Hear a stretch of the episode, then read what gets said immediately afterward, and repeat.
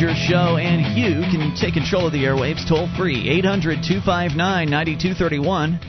That is the SACL CAI toll free line for you. As we launch into hour number one of the show, it's Ian here with you. And Mark.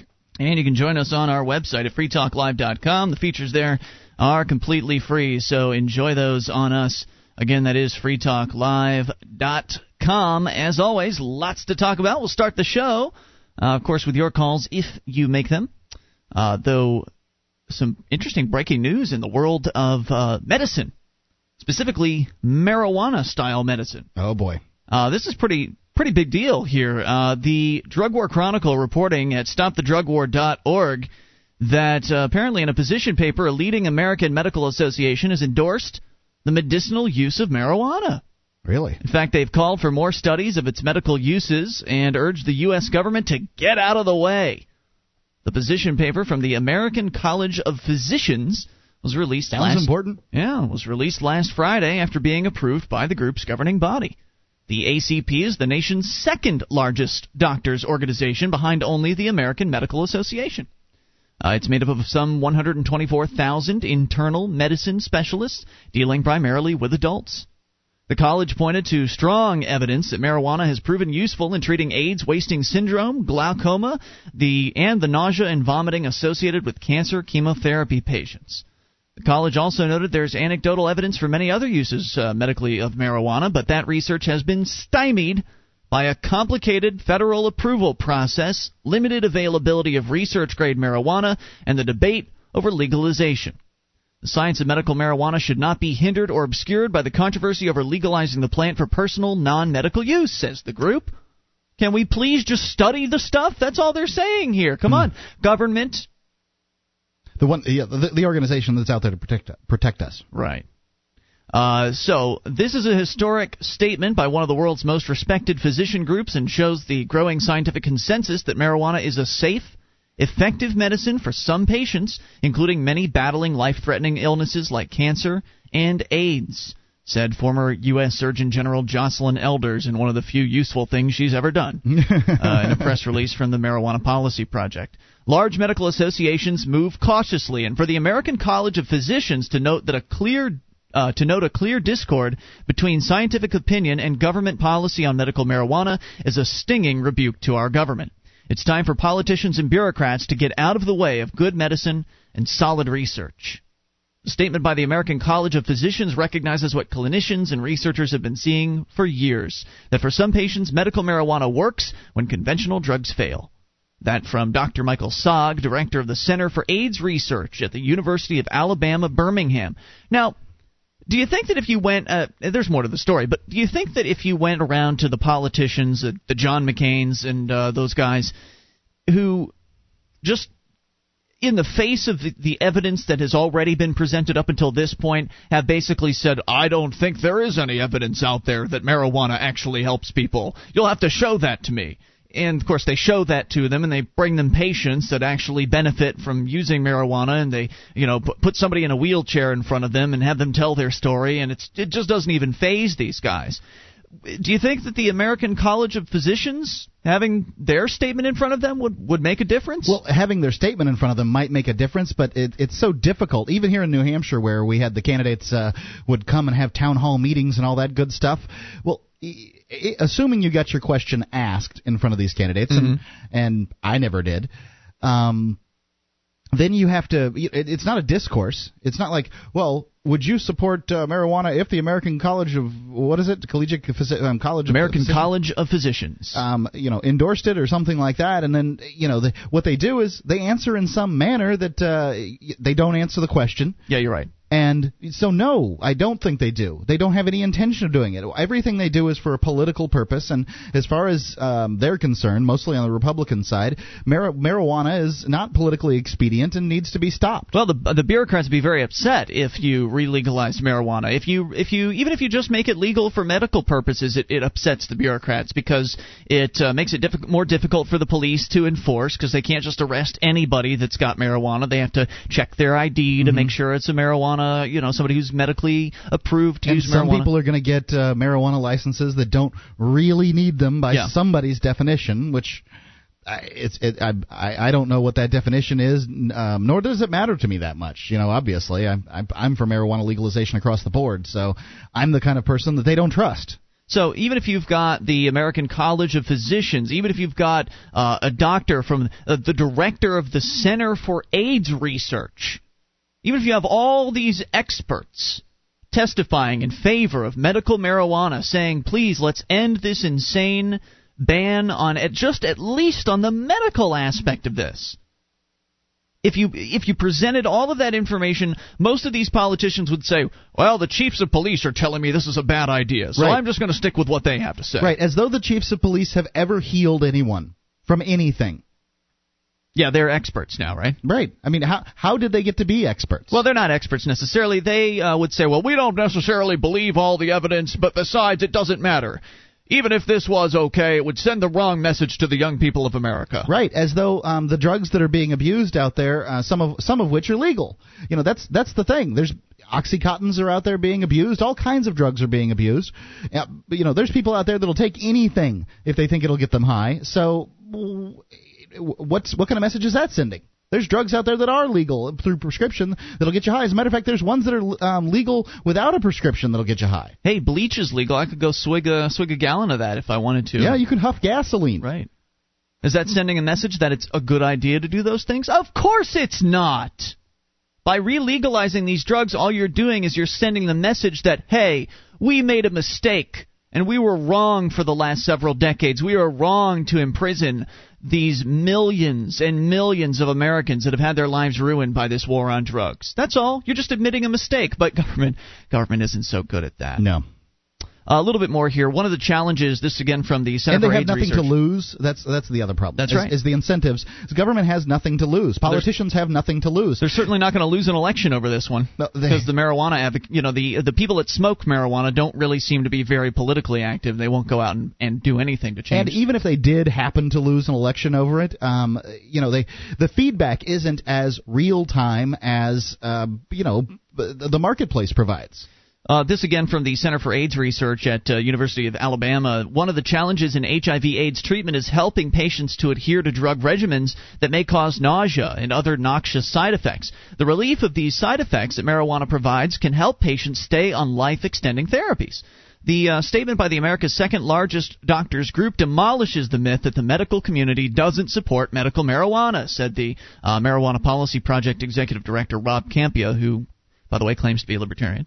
The ACP's statement smashes a number of other myths, including the claims that adequate substitutes are available or that marijuana is unsafe for medical use. 124,000 doctors have just said what our government refuses to hear that it makes no medical or moral sense to arrest the sick and suffering for using medical marijuana. I mean, is this case closed yet for you out there? Is there anybody out there listening to this show tonight that's still on the fence on this issue? So it's the American College of Physicians has now come out and said that we what they we need to legalize it or that we need to study it. The it's a whole position paper they put out. Essentially, it says that they've endorsed the medicine uh, the medicinal use of marijuana. Okay. Called for more studies of its medical uses, which is completely illegal. Okay. The DEA will not allow anyone to do studies, and urge the U.S. government to get out of the way. Okay. Well, if um, th- 124,000 medical doctors. Then I'm going to, uh, uh, you know, go out on a limb here and say that if you uh, think marijuana should not be a- uh, available for medicinal use at this point, you are just obstinate to the point of idiocy. This case is closed, and I would love to hear from you if you disagree. 800 259 9231. The American College of Physicians is behind it anybody who's maybe the I don't know what the American Medical Association is. I don't. It's like seems to me like a cartel. Uh, they seem to be the ones that are always advocating for more uh, government restrictions. It's essentially so a union. I don't know what their deal is, but these guys, as far as I'm concerned, credible. 124,000 internal medicine specialists dealing primarily with adults have come out in favor of re-legalizing marijuana at least for medical purposes. They definitely want to see more testing. They want to see the government leave people alone. These are sick individuals that need help. Why wouldn't we want them to get the help they need from whatever the source it's derived? More on the way. You can take control. This is Free Talk Live.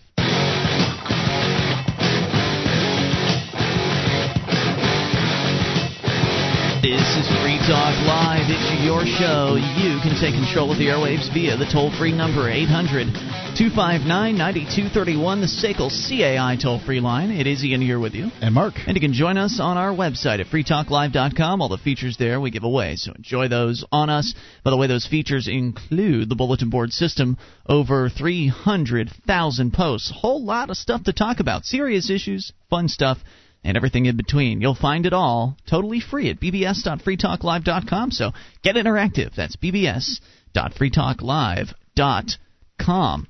And you also need to know that the Free State Project's Porcupine Freedom Festivals, better known as PorcFest, it's uh, happening this year, June 9th through the 15th. At PorcFest, you'll be able to see firsthand why Ron Paul loves New Hampshire and its activists, and learn how Free State Project early movers are already making a difference. Discover new freedoms, new communities, and new beginnings. Register today at porcfest.com. That's P O R C F E S T dot com.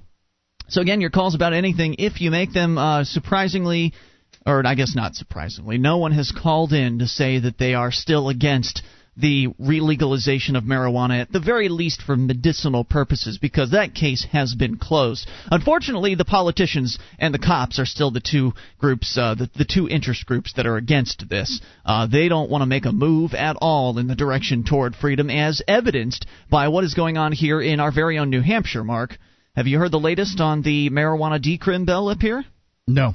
Well, as you uh, may recall, I mentioned that I went to, to testify in this particular case uh, a few weeks back. Now, this in, is not having to do with uh, medical marijuana. This is having to do with uh, actual marijuana uh, decriminalization, right? That's correct. Uh, th- this would the original proposal was that the New Hampshire state laws on marijuana would be reduced. The penalties would be reduced from a misdemeanor to a violation, which means you can't be arrested for it, which means that you you would just get a fine. Okay and the the original penalty was a two thousand dollar fine and an arrest, so you could you know spend a year in jail because uh, it's a misdemeanor. Mm-hmm. Now their proposal was on the table was if it was in a uh, an ounce and a quarter or less of marijuana, you get a two hundred dollar fine and that's it. Okay. So you you know you wouldn't ruin your night completely by being arrested and having a record for that. Right. It would just stink getting two hundred dollar ticket, but you know, two hundred dollar ticket beats the hell out of a conviction. It, all it is is a step in the right direction, right? right? And it's that's a pretty darn reasonable step considering last year they had put up a total decrim proposal, which would essentially have completely decriminalized marijuana, mm-hmm. just wiped it off the, the law books, basically. Well, I like that uh, the, the sort of the system that's uh, that they have there. The you know put up the decrim bill entirely, mm-hmm. and then give them the option of going for a, a reduced, uh, you know, sort of sentence thing. Well, now it's reduced even more. It came out of the uh, the subcommittee, I think it was last week, yeah. with a 3-1 approval. So that was a good sign that it was you know, 3 people voted in favor, 1 voted against.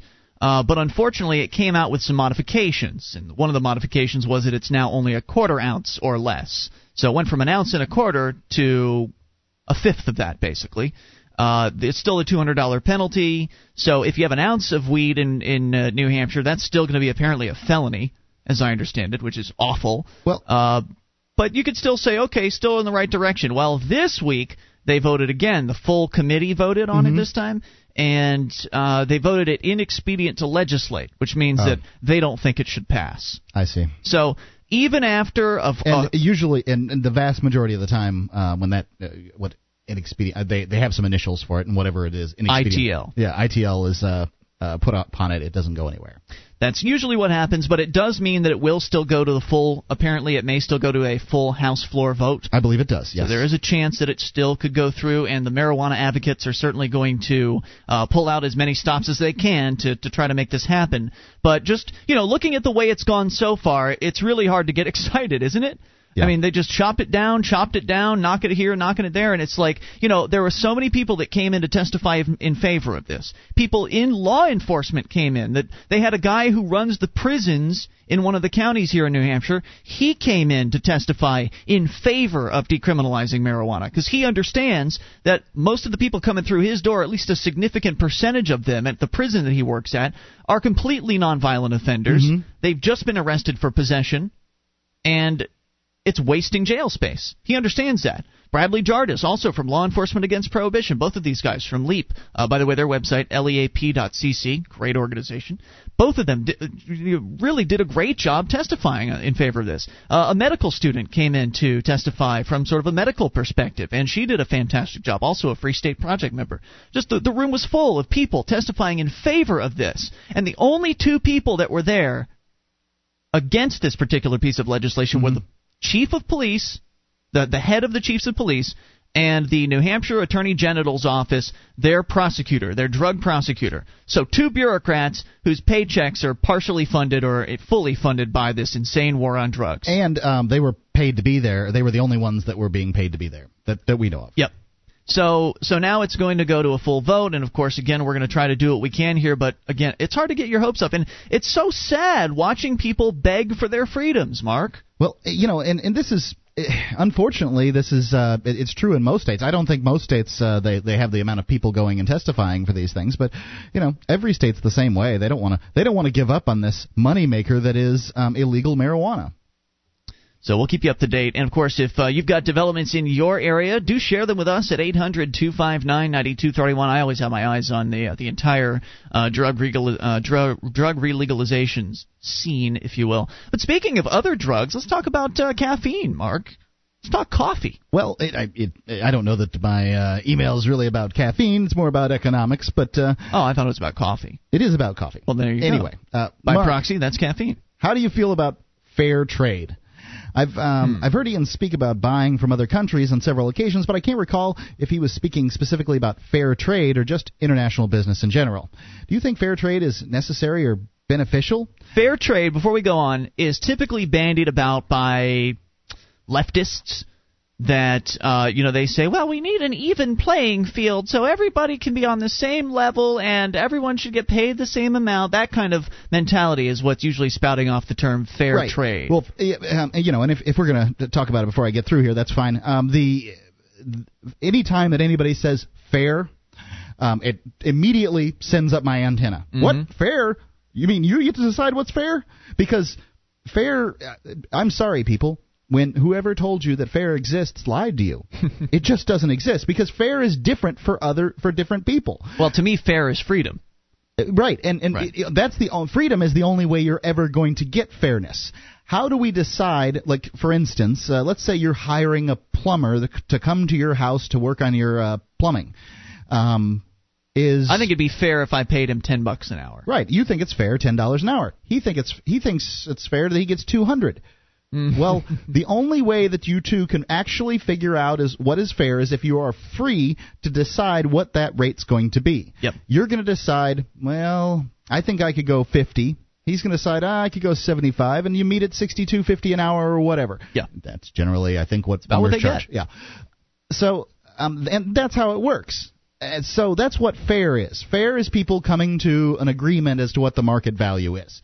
Fair is not something that someone else decides um, as to what it is. But he's got more to his email. Yeah, there's um, yes, she does. All right, we'll there's, get to that. 800-259-9230. Want to take your calls as well, whether you want to talk about this so-called fair trade idea or marijuana, whatever's on your mind. If you make the call, you can take control of the airwaves. 800 259 9231. That is the SACL CAI toll free line. This is your show. It's Free Talk Live. Our archives, website, and podcast will continue to stay free, but if you think other people deserve to hear this show, consider becoming a Free Talk Live amplifier for just $3 a month at amp.freetalklive.com. Help free some minds. Visit amp.freetalklive.com. This is Free Talk Live. You can take control of the airwaves toll free 800 259 9231. That's the SACL CAI toll free line. It's Ian here with you. And Mark. 1 800 259 9231. Join us on our website at freetalklive.com. We've got a shrine of female listeners, the dozens of ladies who've taken the time to send us their validated photo. Prove they listen to the show head over to shrine.freetalklive.com. People remember the shrine, by the way. I talked to a program director today in Ohio. Uh, I hadn't spoken with him in over a year and uh, he was you know appreciative of hearing from me because there's like 900 talk stations. I can only call so many. And uh, he he asked me about the shrine. He said, "Hey, you guys still doing that thing with the the lady listeners?" Oh yeah, we sure are. Nothing ever changes with boys, does it? He said I should. Uh, he said I should should send the program directors special, more explicit links uh, to the shrine ladies, and I said, ah, that's a good idea, but those are reserved for our amplifiers. Anyway, let's uh, continue here. Mark. I'm willing to give the uh, the program directors, uh, uh, you know, a, a membership to the Amplifier Club. That's a good point. I'll consider that. You can lose up to 25 pounds in just nine days without permanently changing your diet. And you can do it by checking out this amazing doctor recommended product. Go to FTLDiscount.com, read some real testimonials, find out how to order. That's FTLDiscount.com. And I have a friend who has uh, done this program. He perhaps hasn't been uh, quite as religious as he, he's supposed to be, but he's he's lost in inside of 30 days, and he's doing sort of the the toned down version. He's lost 25 pounds. So sweet. It, or at this point more, but uh, it, when nice. I had spoken to him. Our toll free number is 800 259 9231. We pick up the email again, Mark. Uh, this one is about so called fair trade. Let's continue before we continue the, uh, the, the, discussion. Get through the email yep. here. Um, let's see. Just one second. Sorry about that. Right. There's an actual reason why I'm wondering about fair trade, which is that I'm setting up a business. I'm trying to decide whether I should buy fair trade or regular coffee beans. Therefore, yep, therefore, whether fair trade is uh, that much more beneficial to the farmers or if it's actually just a Western guilt trip. It's if it's actually beneficial to them, then I'm all over it because I really don't want to hurt anyone. But if it's just a Western illusion of being a good citizen and in reality it doesn't help at all, then obviously it's pointless.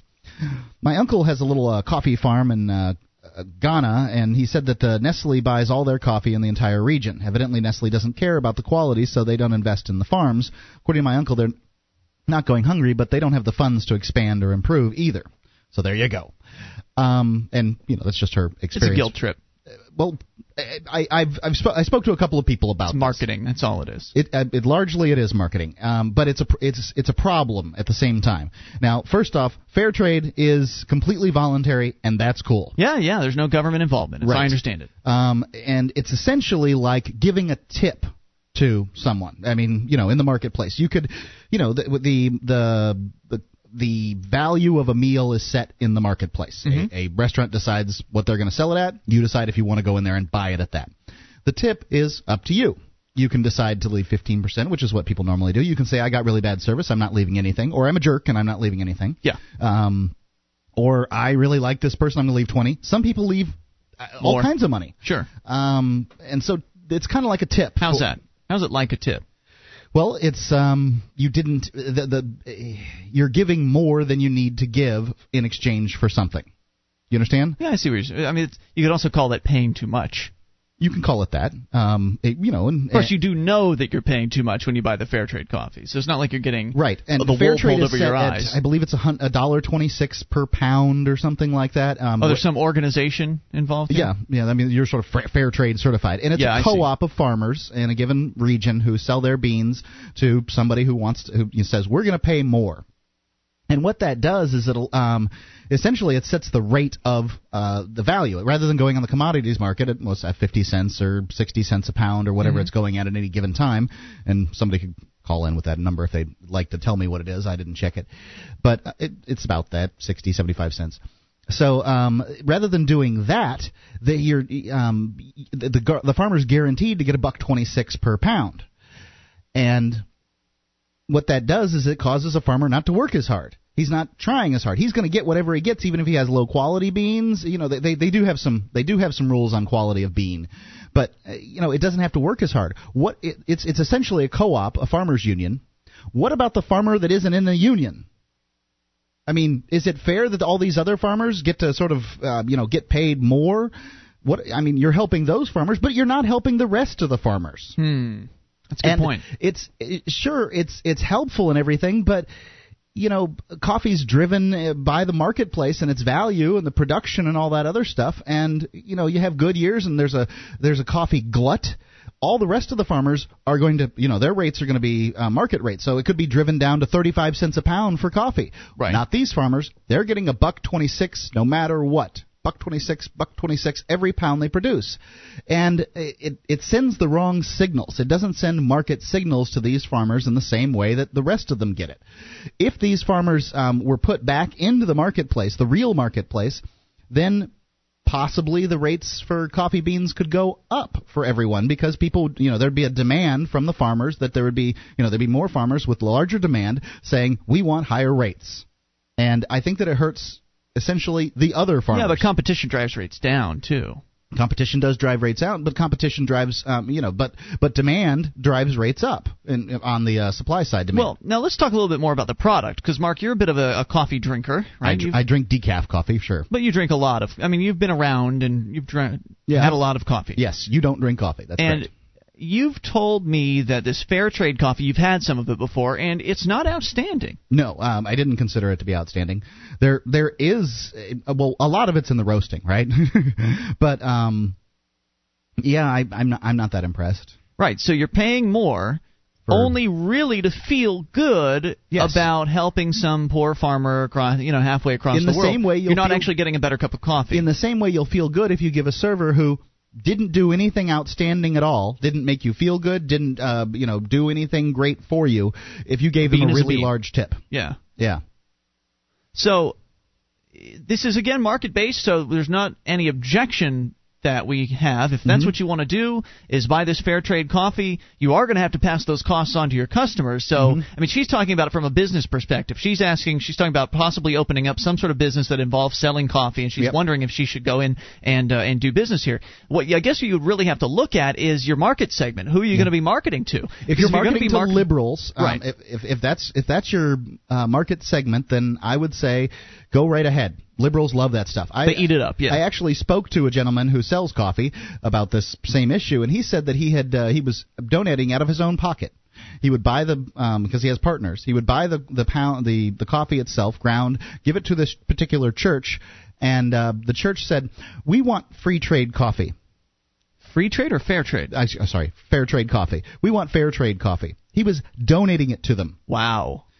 Free and they said we want fair trade coffee. It's better for the farmers. So somebody read a line somewhere that said mm-hmm. fair trade coffee is good, and uh, you know th- basically snubbed this guy, and he stopped giving it to them. He went to a different church and um, started giving them the oh, coffee. good instead. for him. Yeah, but so if you feel like the bulk of your uh, customer base is going to be somebody that will respond to the fair trade s- sell, if you will, then yep. you probably should. Yep. But if you're if you don't feel like they're going to be a huge market segment or yep. you don't feel it's going to matter, maybe you could do some testing of some sort to, to see what people's reactions right. are.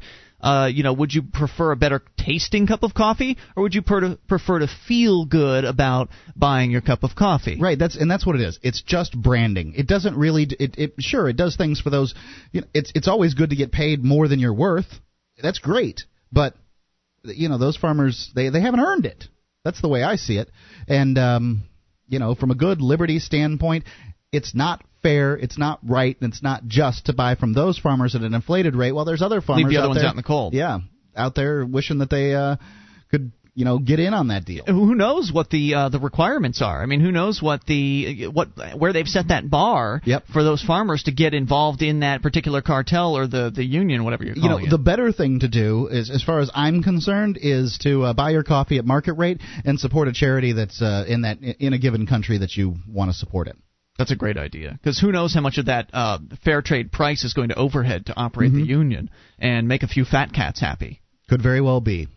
1 800 259 9231. Sounds suspicious to me. I'd stay away from it. Odds are good if you're in a relatively normal area. You'll probably do just fine with any old regular coffee. Yeah. It might as well just say Greenpeace approved. there you go. Nonsense. Uh, and so if it tastes good, I think that's probably going to be the number one seller. Low price, good tasting. If you can match both of those, you'll probably be a success. Then again, there's a lot of competition out there in the coffee field, so that's tough business anyway. More on the way. You take control. This is Free Talk Live. Atmosphere is important too, I think.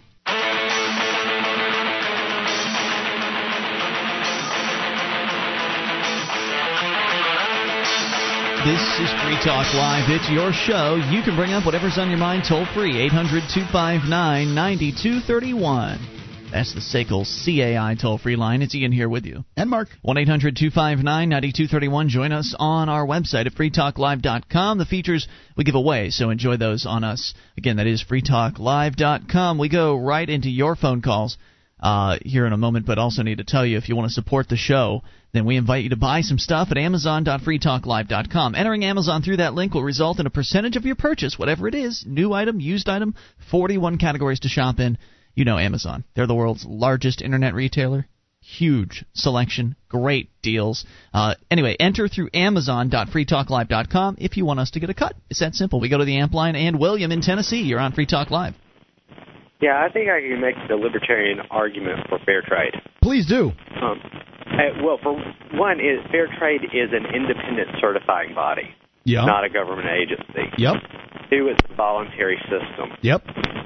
Three, a lot of the people in the fair trade region or the countries that they're doing it are from oppressive regions or uh, oppressive governments.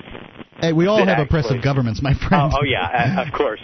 Government by definition is oppressive, but Uh-huh. um, but a more oppressive, uh, uh, maybe totalitarian government, um, um, where the people don't have as much economic freedom, um, and I, I think that this these countries coming in to make sure that the governments aren't exploiting the workers um, is a good thing.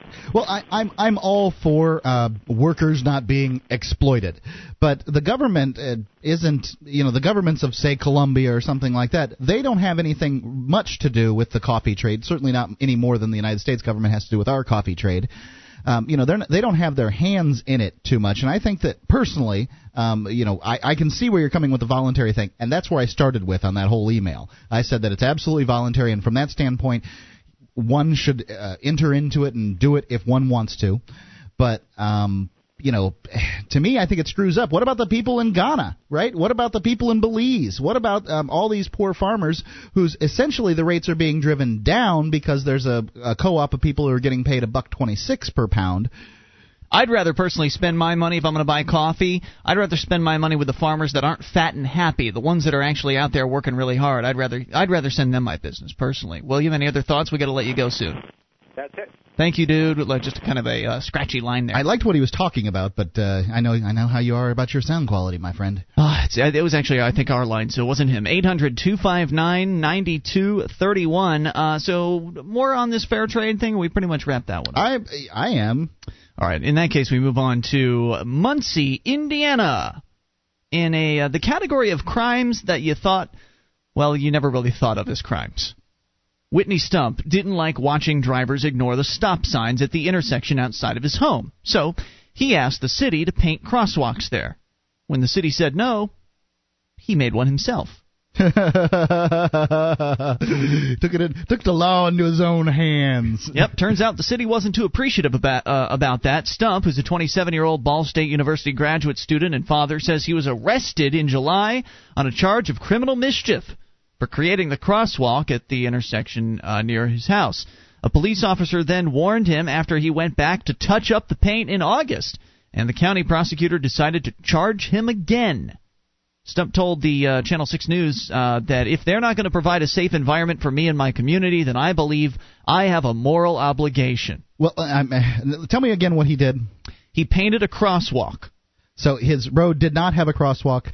He asked for one. They did not give him one, so he went out and did the work himself. Was the crosswalk? Uh, uh, Uh, it's you see it, it what what bothers me on that one is you know there's rules on crosswalks cars must stop for people in crosswalks that kind of thing In some places, there are those rules. I think that I think largely that's true. They don't put crosswalks down unless a car has to stop for you unless you're in it. It's just that some places That's not true. paint more crosswalks than others. Now, if a There were crosswalk is- crosswalks all over Sarasota where we used to live, and, And- it was not a law that you had to stop at them where were the, where were these crosswalks that you're talking about? By every intersection. Well, yes, if if With a little, you press a little button and it goes. doo doo doo Right. If it's across an intersection, obviously the pedestrian has to wait until the light changes. Mm. But if the crosswalk is just out in the middle of anywhere, see, if the crosswalk's in front of a stop sign, I'm fine with it. If the crosswalk's just out in the middle of the damn road someplace, then what he's doing is he's he he's playing traffic cop. So I'm not. I don't know what he's. Um, Well, he's very upset that people are ignoring the stop signs at the intersection outside of his home. Well- so that's what he wants to do. Is he wants people if to it's slow at a stop sign, that's fine. If it what? If if he painted the crosswalk at a stop sign, I'm good with that. If he painted the crosswalk in the middle of the road someplace, No, I'm looking at the picture here, Oh, okay, and it okay. is at the corner. I mean, I can't see the stop sign, but I am seeing a corner. So it is at the corner here, and presumably that's it's right by the stop sign. All It's- right, county's wrong. It says here, um, he says. Stump said he first asked the city to do the job, thinking crosswalks would get drivers' attention and make them more aware that they needed to slow down. So, I mean, we don't we know what the laws. paint. Well, we don't know what the laws are in uh, in Muncie, and it, it doesn't specify it here in this story. But if it were if it was the law that one has to stop at a crosswalk if someone is waiting at it, it probably would mention. But he's saying that he just thought it that it would encourage the drivers to slow down. Well, so it wasn't like he was trying to exploit the law or anything like that. a crosswalk I I think that I know I'm, I'm I believe that the county is wrong on this one. If the crosswalk's at the stop sign, then the car has to wait for the person to cross in front of them. Um, I- I- as far as I know, that's everywhere and that's universal. But uh, you know, yeah, it, it's at a stop sign for God's sake. That's where it should be. He says I called the street and sign department probably half a dozen times in the course of six months to a year. He said. Got completely ignored. But the city said painting a crosswalk in a residential area is not necessary unless the intersection's near a school. In Stump's case, the intersection isn't. So Stump bought some paint himself and used it to create a crosswalk at one of the intersection's four spokes. Good for him. He says I used spray paint on the outline and went to Walmart where they had a sale on white paint and just rolled it out, he said. Stump said he didn't hear about the second charge right away, causing him to miss a court appearance. Because he missed his court date, he spent 10 hours in jail. The city hasn't covered up the crosswalk. Stump says he intends to paint crosswalks on on the intersection's other three spokes. so, good for him. Yep, keep doing it. Uh, way to go, dude. A little bit of civil disobedience there. He's decided that this would help the uh, the road situation out in front of his house. He's taken it's all in his hands. He paid for the paint. He's spending the time doing it. I don't understand what the objection is here. I can't see one either. It's just control, right? I'll, citizen, we're this is our job. You well, he's making them us. look stupid. For another thing, you know, they're not doing their job. They're not trying. They're not out there protecting us. And God knows we wouldn't want to take away take the work away from some county employee who only gets forty dollars an hour to paint, um, you know, to paint on the road for maybe you know four hours out of the day while they take the lunch breaks the rest of the time. You know, this has to be. I mean, this had to have come to a sh- as a come as a shock to this guy. A charge of criminal mischief for It's doing what's a what's a relatively good job. I'm looking at the picture of the crosswalk. Looks like a crosswalk. Yeah, it's a crosswalk. I mean, it's not like he uh, painted it with crazy colors or graffiti looking crosswalk. It's a regular looking crosswalk with the white bars that go across the road. What, so, what else would it be? You well, know? th- you know, they'll arrest you for anything these days.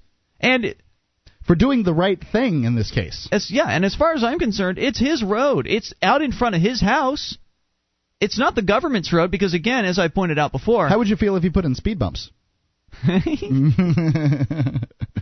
wouldn't like that I, so much, again, it's his road, man. As far as I'm concerned, he can. So you've just decided it's his road? Yeah, it's out in front of his house. It's his road Okay. because it's not the government's road. what if he's? Uh, how do you know he's not a renter?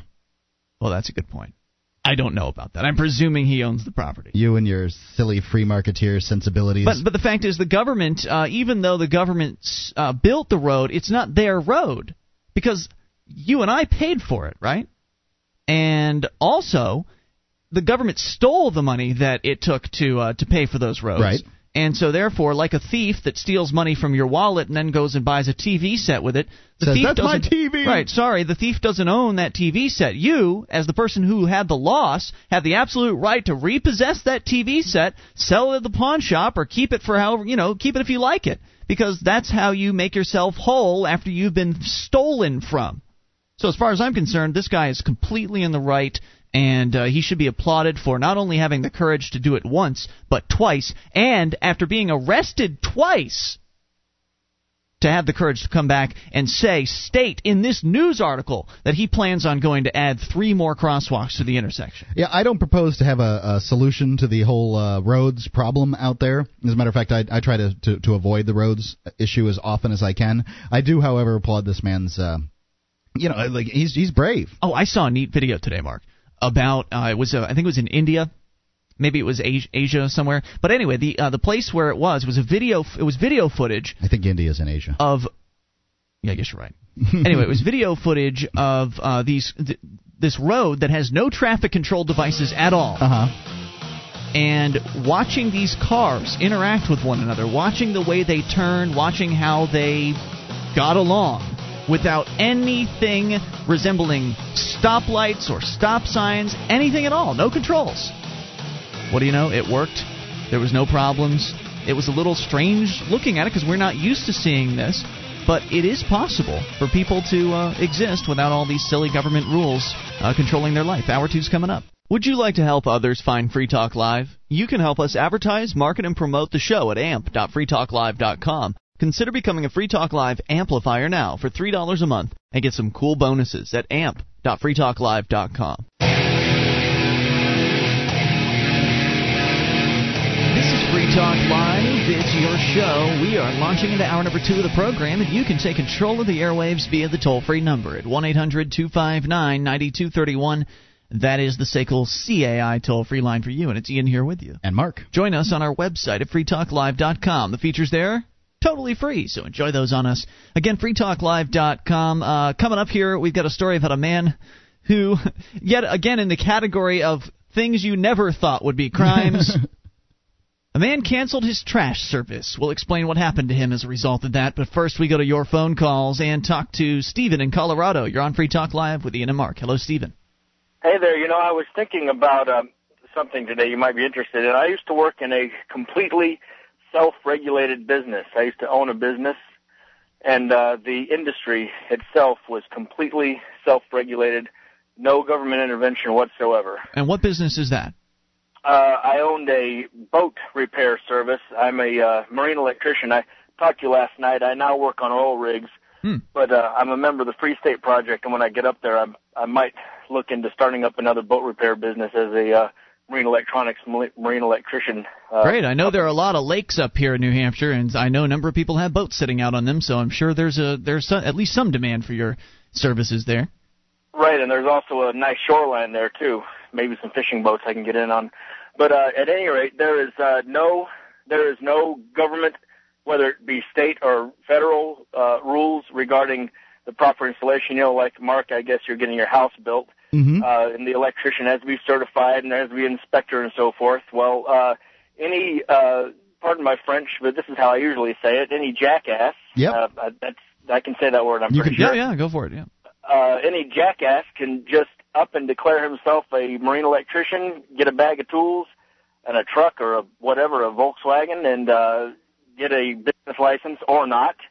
Uh, I know a lot of guys do it on the, you know, under the table, uh, and say, "Hey, I'm a marine electrician," and uh, your basically your cr- credentials are your history. You know, if you if you get Yeah. a bad reputation, you're not going to get much work. If you get a good reputation, you will. I I actually had a pretty good, uh, pretty doggone good reputation that supported my family for three years until I got a better offer. So you're telling me, let me see if I've got this straight. You're telling me, Stephen, that uh, despite the fact that there's no government regulation, there's no licensing for this whatsoever, Right. despite that fact, people's boats aren't catching on fire on a regular basis. Exactly. Yes, yes, sir. That's exactly what I'm saying. Uh, there is a, a group called the American uh, Boat and Yacht Council, the ABYC, Mhm. and they they have a a certification course. You can go there and take it. I I don't know anybody who's ever done that. Uh, Wow. Their publications are very very good. Uh, but you know what they do when you get their publications, you know, on proper wiring of this and that and everything, you know, the standards uh, that they feel should be adhered to. Mhm. Um, and then at the end of the book, they say, oh, you know, and by the way, you can come and get this certification course. And I know obviously somebody somewhere gets this certification course, you know, or else they wouldn't offer it. But I, uh, you know, after uh, a decade or, or more in the business, I never met a single person who was ABC, ABYC certified, not one. Hmm. And, It's interesting. and uh, the ABYC is, you know, it'll say, okay, this, uh, you know, you should wire this this way. It should be supported uh, with uh, metal. You know, if you're running a cable, for example, it needs to be supported by metal tie wraps every uh, 18 inches.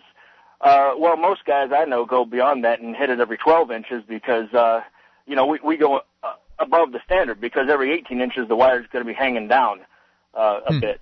Right, And, so- and uh, so we, we most people I know usually go beyond the ABYC standard. Something as important no as the wiring in boats. I mean, you know, people can die because of wiring. Somehow, some right. something that important can manage to make it in the marketplace without being regulated by you know somebody.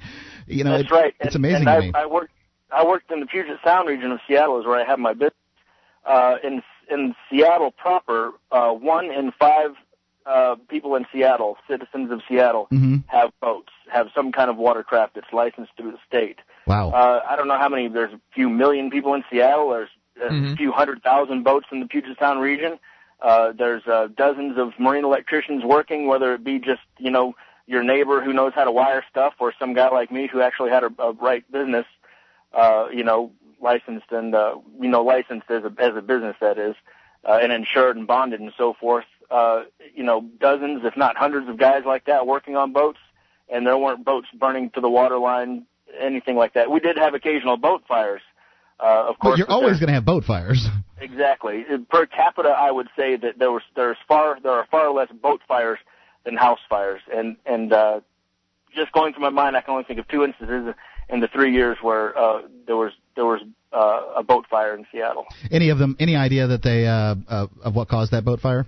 I mean, was it One I know for a fact was electrical, and in fact I know the electrician who worked on it, and it Mm. turned out that it was a uh, faulty product that he had installed. Hmm. uh, Ray, uh, Raytheon or somebody in, had made this thing and it something was wrong with it and it burned up, burst into flames. Of course, they tried to pin it on him, but uh, it didn't fly because it was proven that uh, that he didn't cause it. It was the uh, the No, and you know the the people out there that are listening to you that might be stuck in the government paradigm with the idea that everyone must be regulated and licensed. See, people's boats are going to catch on fire. See, he just gave you an example, Mark. A boat caught on fire. Well, wait a minute. Right. There, there are plenty of regulated businesses and licensed businesses that do an absolute slipshod job on the uh, the work that they do. Just because someone has a government license does not make them responsible. It doesn't make them uh, quality workmanship. It doesn't have any- any bearing on that. It just means that they've jumped through whatever hoops the government has put up for them. Uh, so right. Well, there's plenty of bad service out there, even with government licensing. And I think what you're pointing out brilliantly is that it's totally not necessary. In fact, in this particular industry, most people have decided it's not even necessary to get certified, and they're they're willing to just work off of their reputation, and that's Exactly. getting the They're job done. The reputation. And and what I explained to a customer one time was that I trust my work because I learned how to do this business in the Coast Guard. And you know, you're on a ship at sea. Picture that. I, I don't know if you guys have ever been out there on a cruise or anything like that. But you're on a ship at sea.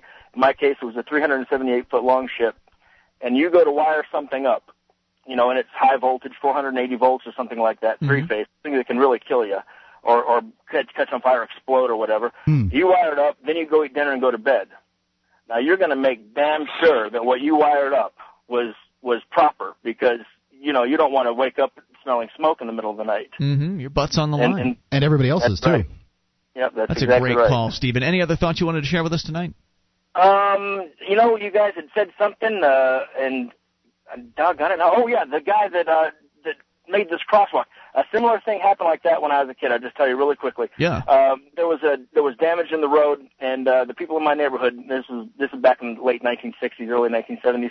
People in my neighborhood called the uh, called the county and said, "Listen, this road's damaged. There's a huge pothole. Mhm. People's uh, suspension uh, or, or in their cars are getting messed up and so forth." And uh, nobody ever came. So one of the guys out, went out there and put some blacktop on it. Well, he got fined for doing that. Wow. I know that the activists for here that hole. Yeah, I know that the activists here in Keene have done something like that in the past. They just went around with some gravel and uh, and just filled in the potholes. And thank goodness they did because there's so Yeah. many of them up here. I mean, it's crazy. It seems like they're just right. opening up everywhere. Anyway, thanks for the call tonight. Great Well, example of a real life industry where many people might think this we need licensing, we need regulation, and it's working just fine in the absence of those government controls. You know, um, it it it kind of seems like my industry, and but except that my industry doesn't have anything to do with keeping people alive. Obviously, the, you know, when you're talking about a You marine, radio? yeah, well, They used to have licenses for on air. They on for on air. That's that's true. But uh, I'm talking about radio sales. Sales. Uh, the RA, the Radio Advertising Bureau Mhm. has a uh, certified radio marketing analyst or something like that. They have a certification that you Huh. can get. Um, What's it cost? Oh, a couple hundred bucks or something. Not bad. It's, it's it's cheap, but it's it's of no value to the client. Yeah, what does the client care if The you're client good doesn't selling? care. That doesn't care whether or not you're a qualified radio marketing. Well, actually, it's from a marketing standpoint. So whether you do a good job for them or, or not. That would But seem to be maybe something be more attractive to a potential employer. That's what it's attractive to. Got it. So an employer can, uh, you know, decide quickly whether you're any good or not just based on your certification. And you know that might be a factor with uh, with what Stephen was talking about. If you're in this boat repair or electric electrical work business, maybe if you're looking to get a job instead of working for yourself like he does, if you're looking to get a job, having that certification might be what uh, gets you hired over Unless somebody you have else. a reputation like Steve did. Right. Well, I mean, it still wouldn't hurt. Either, Oh, yeah. Especially if it's affordable. 800 259 9231 to add to your repertoire. More on the way. You can take control of the airwaves. Gene the Christian Anarchist coming up. Hollis's call and yours as well. This is Free Talk Live. This is Free Talk Live. You can take control of the airwaves via the toll free number 800 259 9231 is the SACL CAI toll free line. It is Ian here with you. And Mark. 1 800 259 9231. Join us online. freetalklive.com. We've got the archives, an entire year's worth of the shows right there on the front page of the website. Download at your leisure. There's no logging in, there's no membership fee. It's all free at freetalklive.com. And do you have a company that needs to try something new in the area of collections? SACL CAI does collections, early out billing, and they purchase charged off receivables. SACL's employees are training and, uh, trained in resolving issues for your customers and treating them with respect. They know that not only do you want to collect your money, but you'd like to keep your clients too. SACL CAI. Check out their banner at freetalklive.com. That's SACL CAI. We go to the amp line and talk to Gene, the Christian anarchist in Tennessee. Hello, Gene. Hey, go Ron, go! See, I told you guys not to give up on Ron Paul. What's happening? What is he doing? Well, McCain is going to be struggling here with all the crap that's going to about to hit the fan about him and It's his true. dirty feelings. You know, I, I still think he's not going to make it to the nomination one way or another. So Really? it'll be Yeah, it'll we- be Ron Paul and and Huckleberry. Well, it'd be- an interesting race at that point, but it does look it does look like McCain is uh, really really getting a trouncing here.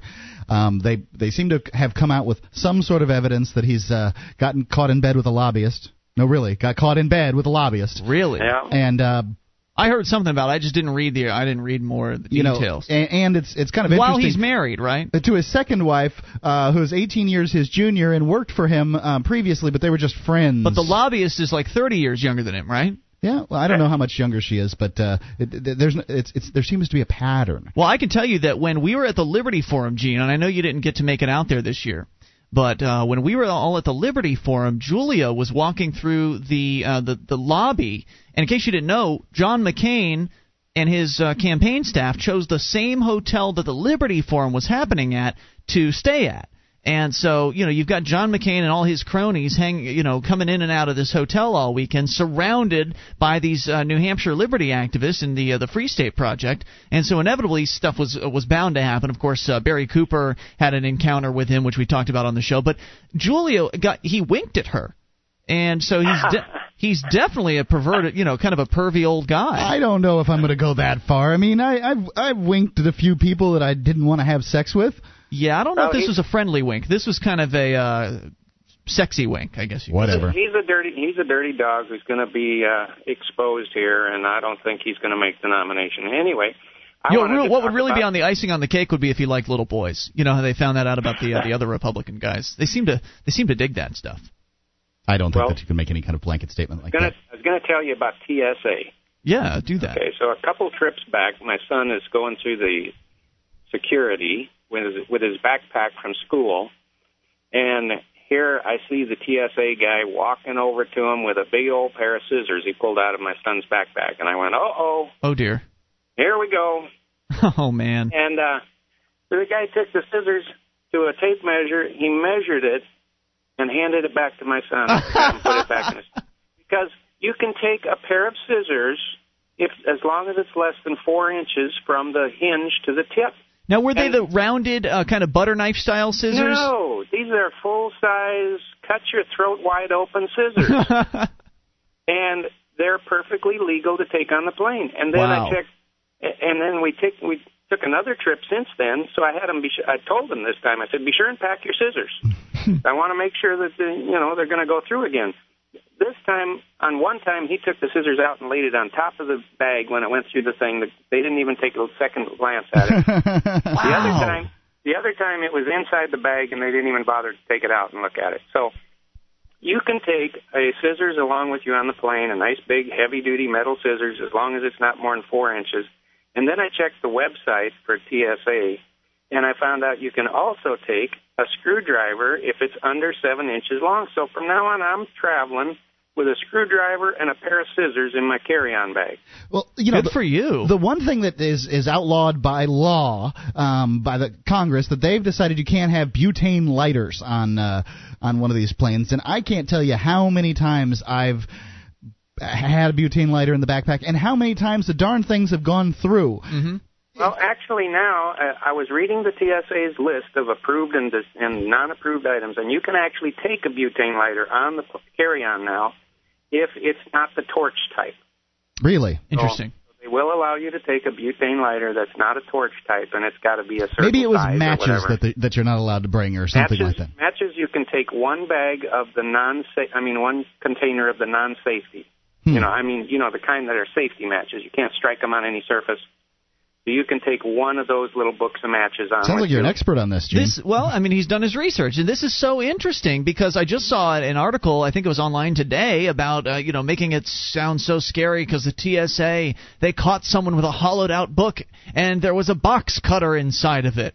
Are yeah, you from kidding what me? I can see, you, you're allowed to take that, but I don't know because a box cutter is not a scissors. But you, if he had a scissors in that book that was under four inches long, it wouldn't have been a problem. They would have said, "Okay, go on along. Is- you're is you're it- fine." Is it just me, or does it seem like scissors are maybe a little more dangerous than a box cutter? Certainly Well, in the same category. Serious, serious damage with the scissors. But the other thing is the stupid thing on on liquids, three ounces of liquids. How many Ziploc baggies could I tape to my body under my clothes that would never get detected by a? Certainly not a metal detector. You can walk through a metal detector all day long with Sure. 16 gallons of liquid on you if you got it taped under your clothes and you look like a fat man. yeah. Yeah, it's oh You know. so it's so totally for show. I mean, it's all symbolism. There's no real is. security. It's just a joke. It's just a joke. You just kind of got to watch what you say so they don't taser you and Right. and and you know jump down your throat and throw you in jail. Well, now coming soon, we, we're going to find out here within the next few months whether or not the feds are serious about their threats to uh, start secondary screening every single person from the different states that refuse the real ID. So it'll be interesting to see how that pans out. Uh, it may turn out that certain people, like us here in New Hampshire, uh, if we get on an airplane, we might have to all be secondarily screened, which seems a little. I believe, I still believe they are bluffing on this one, but nonetheless, it's going to be an interesting showdown between the uh, the feds and the state governments. It'll be like it'll be like China where they just simply don't have the manpower to to take care of all of the cattle going through there. right. Uh, like in China, when you go to the train station, for years now they've had these old beat up looking X-ray machines that everybody throws their bags on. And it literally goes through in one side and out the other. I don't even think those X-ray machines work because they've got bags stacked on top of bags. People just jamming them in Hey, there. this thing's not plugged in. And you know The that's machine- so much the about security. even uh, yeah it doesn't even slow down the belt's just going and all the bags going through and i'm sure nobody's looking at anything i don't even think Yeah. the x-ray part of it works Amazing story, Gene. Any else? Uh, anything else on your mind tonight? no i just thought it was interesting that from now on uh everybody can take scissors and screwdrivers on the plane with them that's perfectly Awesome. legit So like a little. So you said it was as long as the blade is not four inches or longer, right? the blade can't be four inches on the scissors and the screwdriver can't be more than seven inches long Got it. Thanks for the the tip, man. Appreciate it. you're welcome Eight hundred two five nine ninety two thirty one. I think it's a good idea. I mean, if anything, you should have it on you to defend yourself in case the plane's taken over. Uh, You know, um, if the plane is taken over, you'll wish you had a pair of scissors or uh, you know some, some something. I mean, because tho- both of those things are more dangerous, in my opinion, than a box cutter. You can't As dangerous. if you yeah okay if you slit someone across maybe the throat or something with a box cutter you could do some damage but i mean scissors you can just jab someone in the, in the chest or something like that with those and they're going to go right in Yep, they're strong. Uh, 1-800-259-9231 you can take control of the airwaves bring up anything this is your show it's free talk live one of the bonuses you'll get as a free talk live amplifier is access to our classic archives for just $3 a month, you can become an amplifier and you'll help us get on more radio stations and MP3 players. Get the details at amp.freetalklive.com. That's amp.freetalklive.com.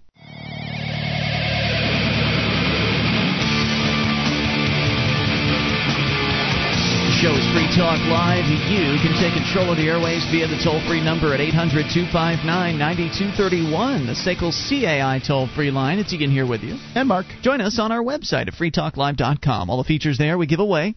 So enjoy those on us. Um, by the way, those features include the wiki over 1,500 pages created by listeners just like you.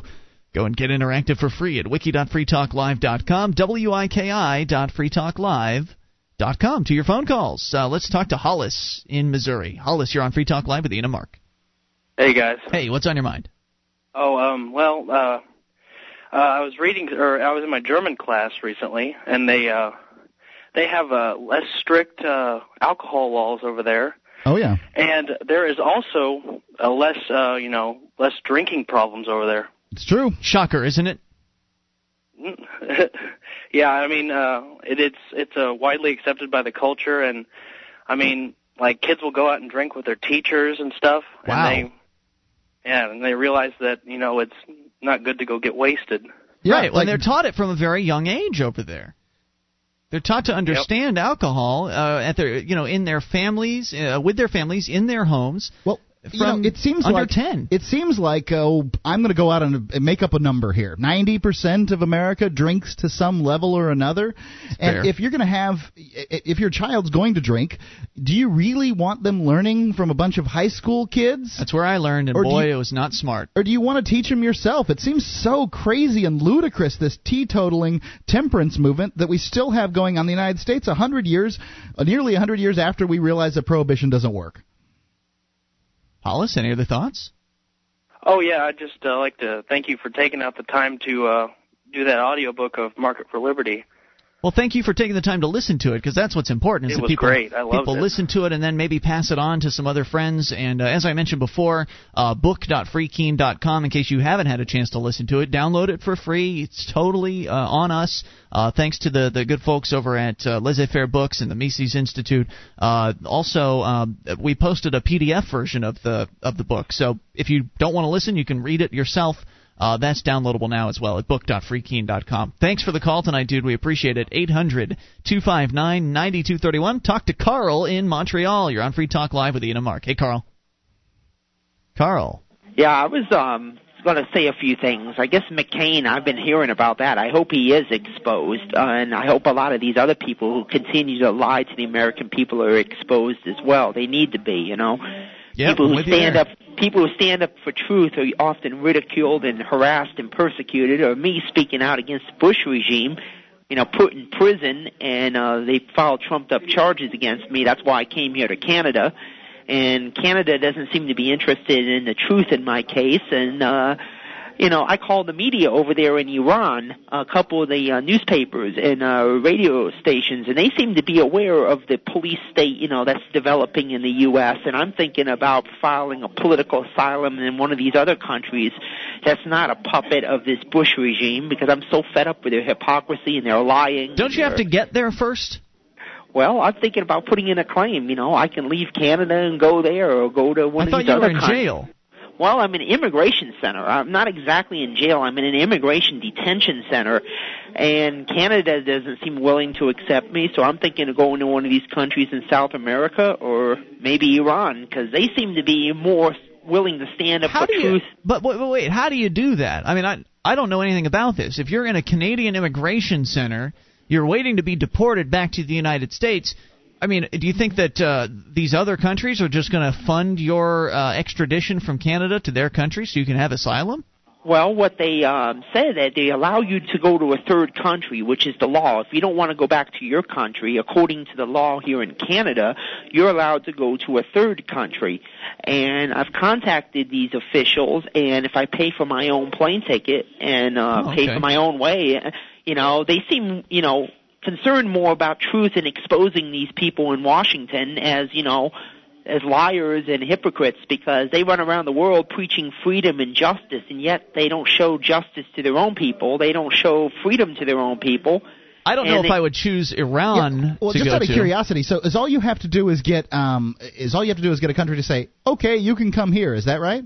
Well, that's what uh, the safe third country agreement is. That's what the uh, you know before they deport you, they give you the option, according to the law here in Canada, that you can go to a third country, and uh, you have to sign a risk assessment waiver before they deport you. What's that mean? uh, that means that you're at be some risk going back to your country, or if you're going to be imprisoned or uh, harassed threatened, killed, or whatever, that you know basically you're allowed to go to a third country according to immigration laws. That I could go to any country I want. Let's say if uh, uh, Venezuela or uh, Bolivia or some other country would accept me uh, yeah, get why a don't you letter try from to- them. some of the really, um, you know, the, the poorer countries that could probably do better with you? Give give Haiti a call.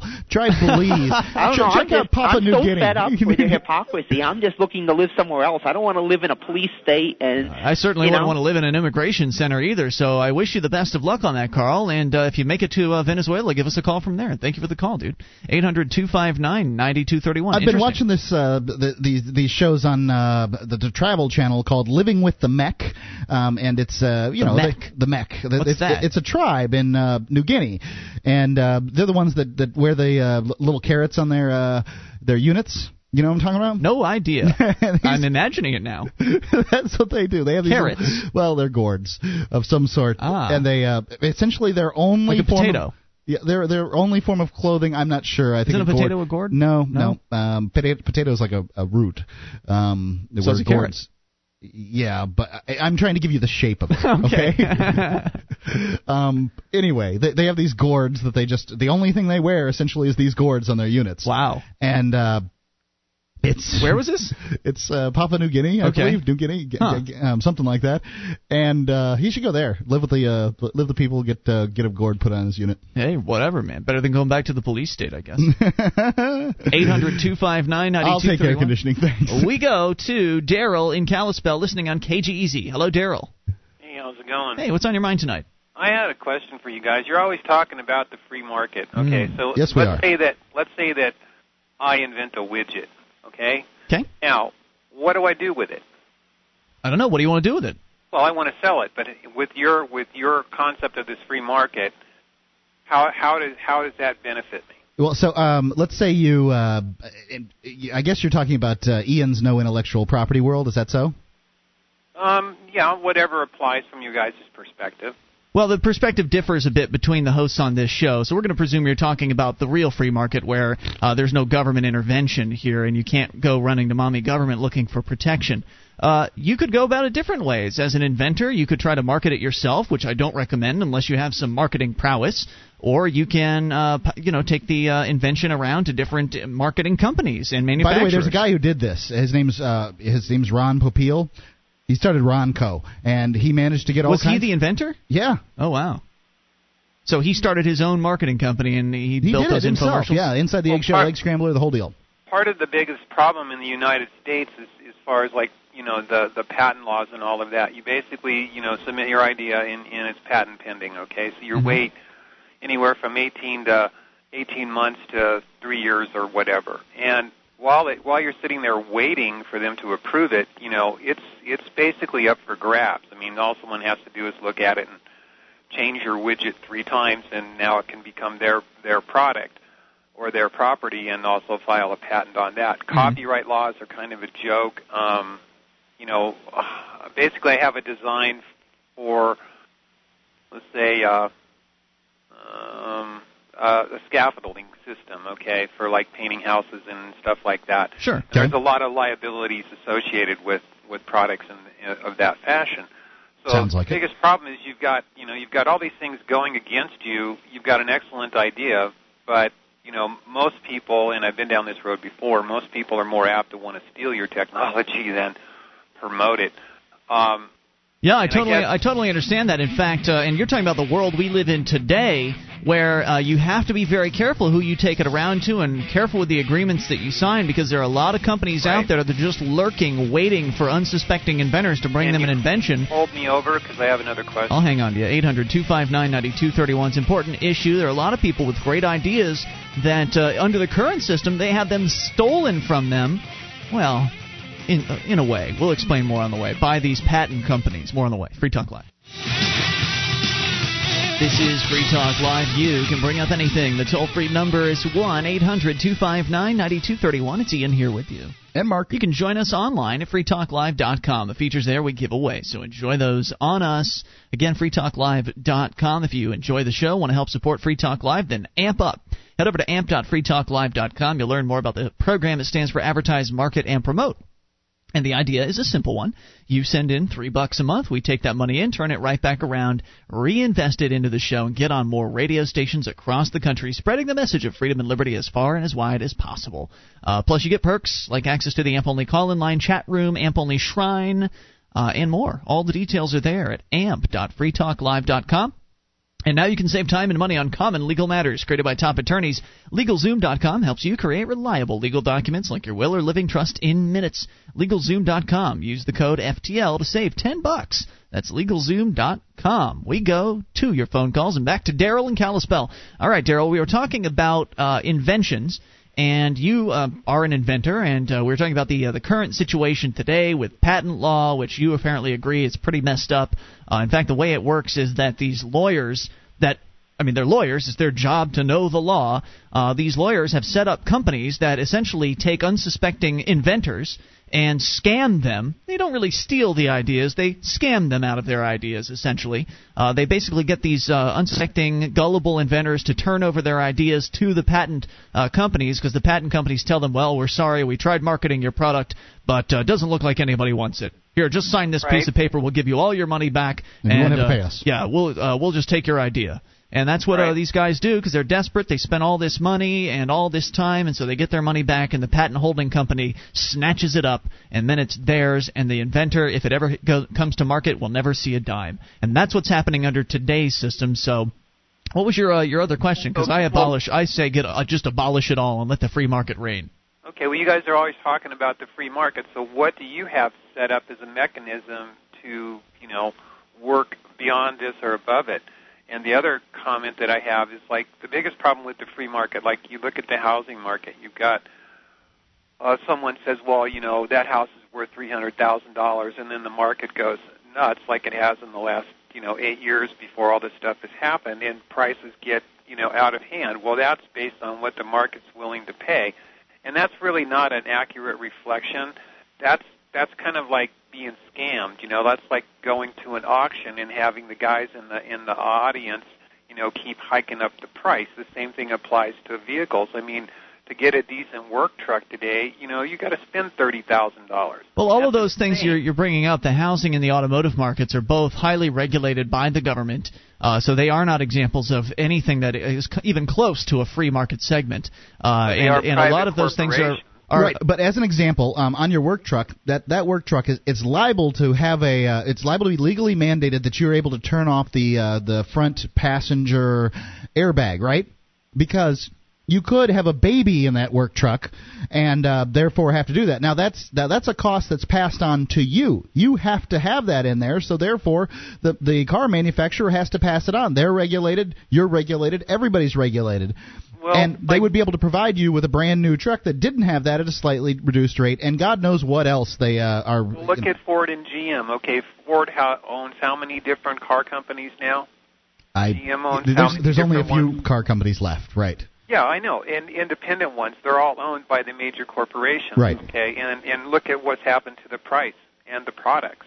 Right. You also have to factor in inflation. Inflation is a huge factor as to why uh, vehicles are far more expensive today than they ever used to be. Uh, and there's also the mandated things that Mark was talking about. In fact, if you if you look at the price of gold and you look at the cost, if you were to, for instance, if you were to buy a vehicle with gold instead of U.S. dollars, you would actually find out that they cost relatively similar than what they would have cost 20 years ago if you're paying in gold. But since you since we're used to looking at it in the cost of U.S. dollars, which are constantly inflating at a tremendous rate, it does seem to be that the prices have uh, have been going up over time. But it's not true. They fooled you, basically. Well, you know, as far as you know, you guys are always talking about the free market, and I don't hear you give any examples other than the ones that you've given me, or you know, any practical companies that you know have succeeded in in accomplishing, you know, it, from your perspective of it being a free market. Well, because first of all, these uh, government I- regulations. Number one, there are there are no free markets in America. As long as government is around regulating things, uh, you don't have true a true free market. Now there are some market segments that are less regulated than others, and we had a guy call in earlier tonight. Maybe it was in the first hour, so you might have missed it. Uh, but we had a guy call in tonight who was a, a boat repairman, basically, and he pointed out that there's no government regulation in his field at all. It's very competitive, and people get the job done, and customers are satisfied. Uh, plus, we've we've pointed out earlier this week, as a matter of fact, we do this all the time. Uh, we pointed out earlier this week how the computer segment, that particular market, the techno- uh, the technology market, is very very good. Uh, it's very unregulated. There's very little government involvement there, and as a result, you see prices consistently dropping, innovation happening all the time, new wonderful technologies and products coming out, and again, the prices keep coming down. You get more for your money year after year, and you can contrast that with the automotive sector, which is heavily regulated. You can contrast that with the healthcare industry, which is heavily regulated. So the more government involvement you have in the marketplace, the less freedom that uh, results, and therefore the less customer satisfaction. Well, the reason there's higher more prices. government involvement is because the government owns, you know, like Microsoft as an example. I think the government owns like 60% of their stock. I've never heard that allegation. I, I, I, I haven't either. I don't know if I believe that. yeah, I, I find that one Well, they really own a lot of stock in corporations, and that's how they control them. I think that that may be a conspiracy theory. I think what you might want to look at is just the fact that they are that, they are corporations. Um, by going and incorporating, you are essentially asking the government's permission to uh, to have their protection services. Right, but it's not a requirement, but they make it sound like it is. It's not a requirement to incorporate. You mean? Right. You're right. I haven't incorporated, and I don't plan on it because I have right. no and interest it's in. not a requirement to have a business license in some sectors of the economy either. Right. So again, the, the more unregulated, the more free, the better the competition, the lower the prices, the better the service. And we give examples of this all the time. So I'm sorry if you. Well, I maybe- don't. I don't listen to you guys all the time, so. Well, there know, you that's- go. That's the problem. Thanks for the call tonight, dude. 800 259 9231. And most of the problems that he pointed out exist today in our system that don't have that does you know that, that has all this government interference. The I don't think he with- was advocating for interference. He was just curious about what it would be like without it. I, and I, I, I got the the impression to some extent that uh, you know he he wanted to see how the um, the system would be better and that kind of thing. And it's very difficult to, for us to say exactly what the free market would do in any given area, especially um, in the area Especially inventions. yeah, in the area of inventions, I don't know, and I don't advocate for, for the free market in um, in inventions. I advocate for a remodeling of our current intellectual property. Well, that's laws. because you don't, you know, you haven't done any research. You don't really know what you're talking about. I've done Mark. lots of research on it, and um, I don't. You my- have? Have Yeah. you read any of the position papers on why intellectual property is uh, is useless and yeah, it needs actually, to go away? I have. You yeah, have. Huh? been- what do you think well, about all because that? all your little anarchist friends email me crap constantly, and I feel like when a listener takes the time to e- email me some, um, you know. Piece of uh, literature there that, that I don't want to read, that I should at the very least browse it. Mm-hmm. And I do. So, yes, I have read it. And what I would tell you is that, well, my issue is what works and what's going to sell. And I don't think that getting rid of intellectual property sells very well. Certainly not to people that are looking for protectionism. You're right, Mark. And people want to have protection when they. Well, they're going to have to get over that. But, but they look at it as their property. Do you want to get over protection for your property?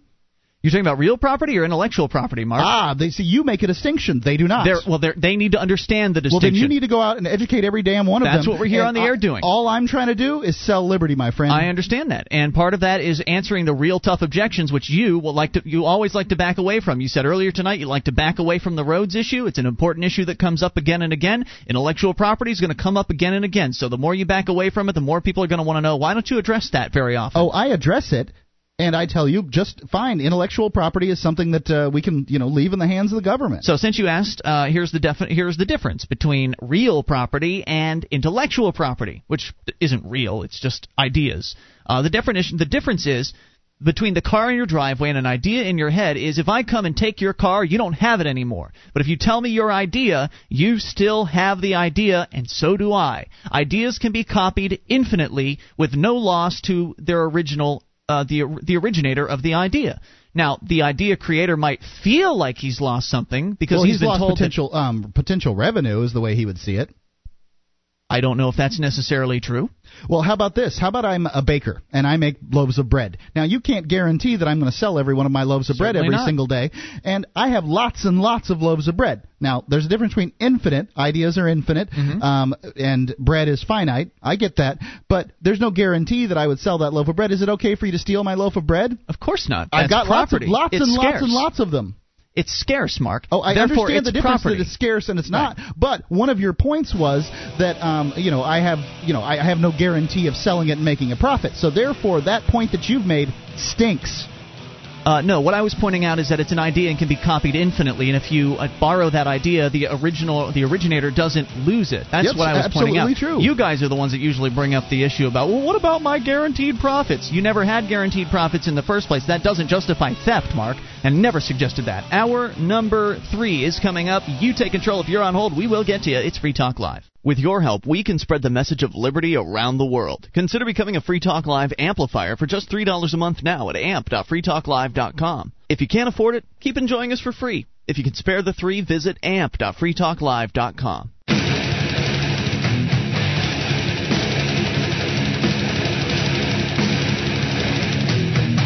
The show is Free Talk Live. We are launching into hour number three. You can take control of the airwaves via the toll free number, 800 259 9231. That's the SACL CAI toll free line, and it's Ian here with you. And Mark. 1 800 259 9231. We roll right into your phone calls.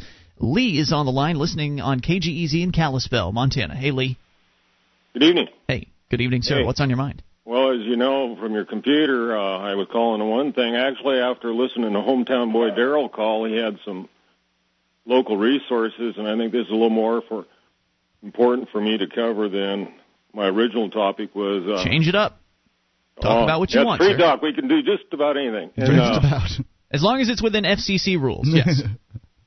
oh man, I know it bums me out too, but we've got to protect such a- our radio station owners and their licenses. you I know you're such a downer.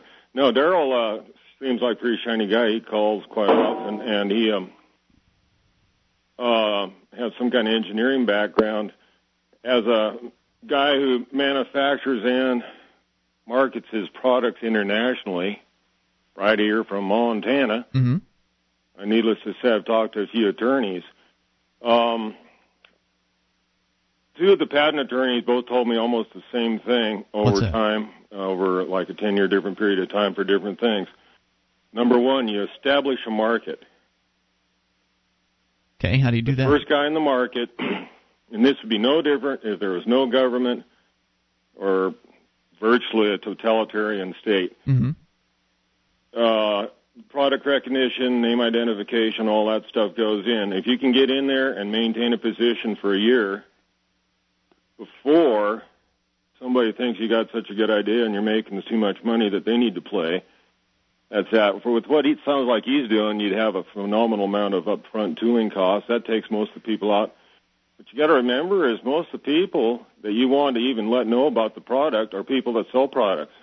Home Depot doesn't want to even bother going to China except to buy the stuff. They don't want to go through all the grief of uh, having your product cloned over there. If you can furnish them the product and get it to them in time every month, they're just as happy to buy it from you. Yeah, I think that's probably true. Yeah, absolutely. I mean, the retailers that their job is to put it on the shelves and move them, not to uh, do anything else beyond really just taking stuff off your hands and, and moving them out This- the door.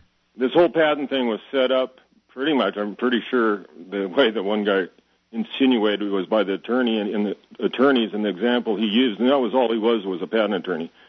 This guy didn't do divorces and such. hmm was um, actually had an exclusive thing for uh, maritime law too, which is another completely separate thing. But he um, said that the classic example was Pol- uh, Kodak and Polaroid suing each other over the Instamatic camera, Mm-hmm. and after they each spent 54 million, they threw in a towel and said, "Okay, you make it for six months, and I'll sell out my inventory. Make it for six months, and now nobody has an Instamatic camera anymore." Really? Uh, pretty much, I guess. Uh, that's uh, that's pretty much a true story. I know they each spent fifty-four million dollars suing each other for the right to make it. Well, that was kind of more than the product. And that's really, yeah, I mean, Well- that's really the, one of the problems with the patent system is that there's so much money that these companies spend in legal fees just trying to protect themselves and, you know, hiring lawyers to make sure the paperwork's done right. If that money, I mean, if the patents were just gone, then none of that money would need to be spent. That would actually lower the cost of research and development, and that could make things far more oh, competitive. tremendously. Uh, see, it boils down to who has the biggest checkbook. Well, in this in this world, yes, the way it does. they're doing it now, it's who has the biggest checkbook, who can uh, hang out in court the longest. Finally, you got to throw in the towel because you're you're out of dough. Mm-hmm.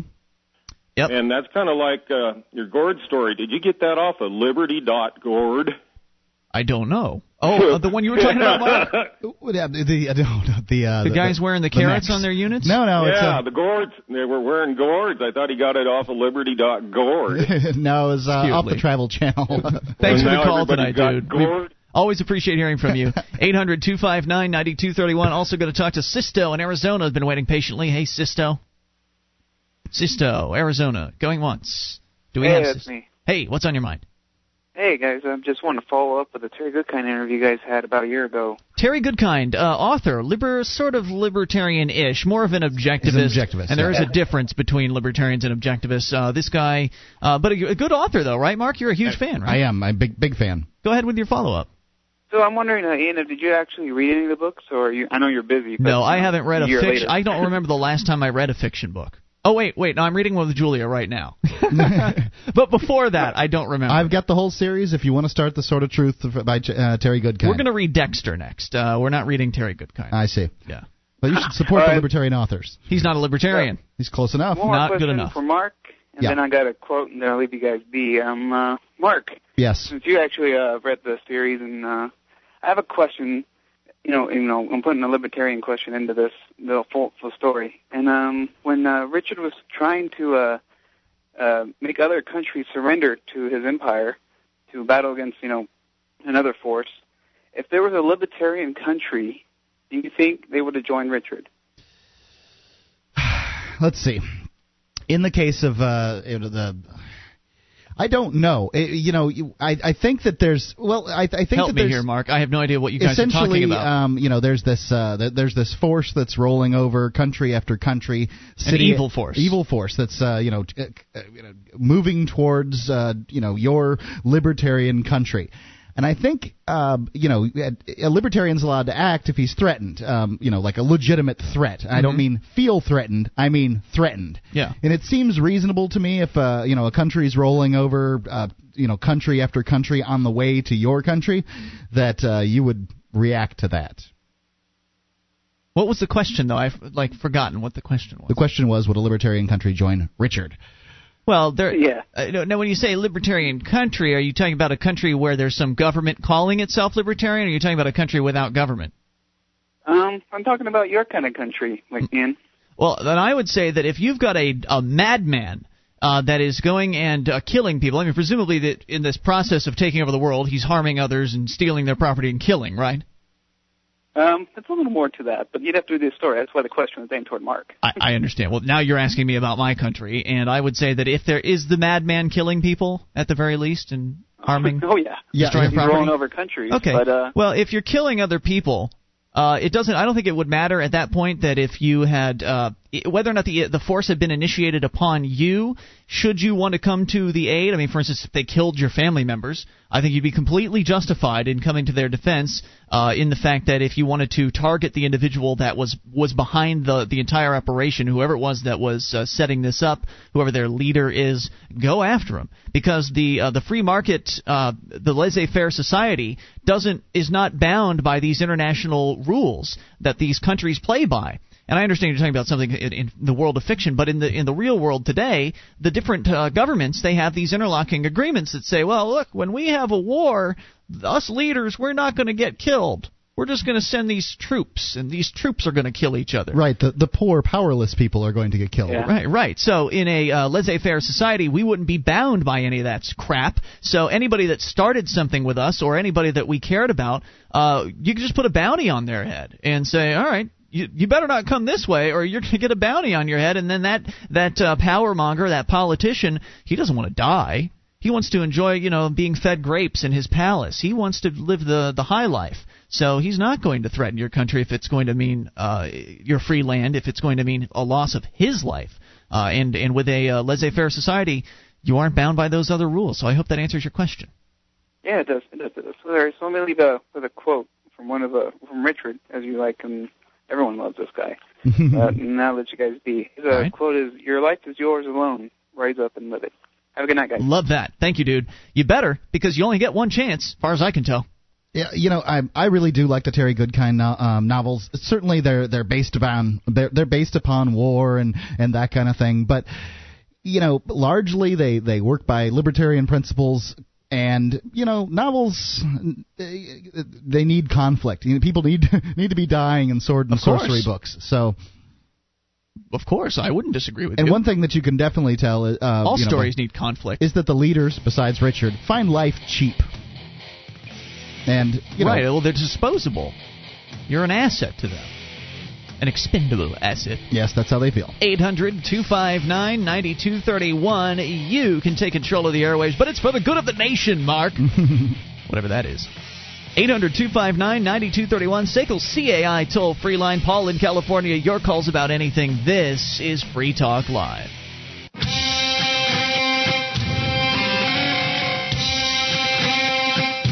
This is Free Talk Live. You can bring up anything via the toll free number 1 800 259 9231. SACL CAI toll free line. It's Ian here with you. and mark 800 259 9231. Join us online at freetalklive.com. All the features there we give away, so enjoy those on us. Again, freetalklive.com. The features include, by the way, updates. Get on the list, and we will keep you in the loop whenever there's something fresh to announce about the show. In fact, one of the reasons you want to be on the updates list is because at some point within the next few days, could be sometime tonight, uh, through the end of the weekend, I would say. If you're on the updates list, you're going to be given a chance to win, win, win. because March 12th through the 15th is the 56th running of the Mobil One 12 Hours of Sebring. Now, it's presented by Fresh from Florida. It's the world's fastest sports cars. They're all going to be battling for 12 hours on the famous Sebring Road course.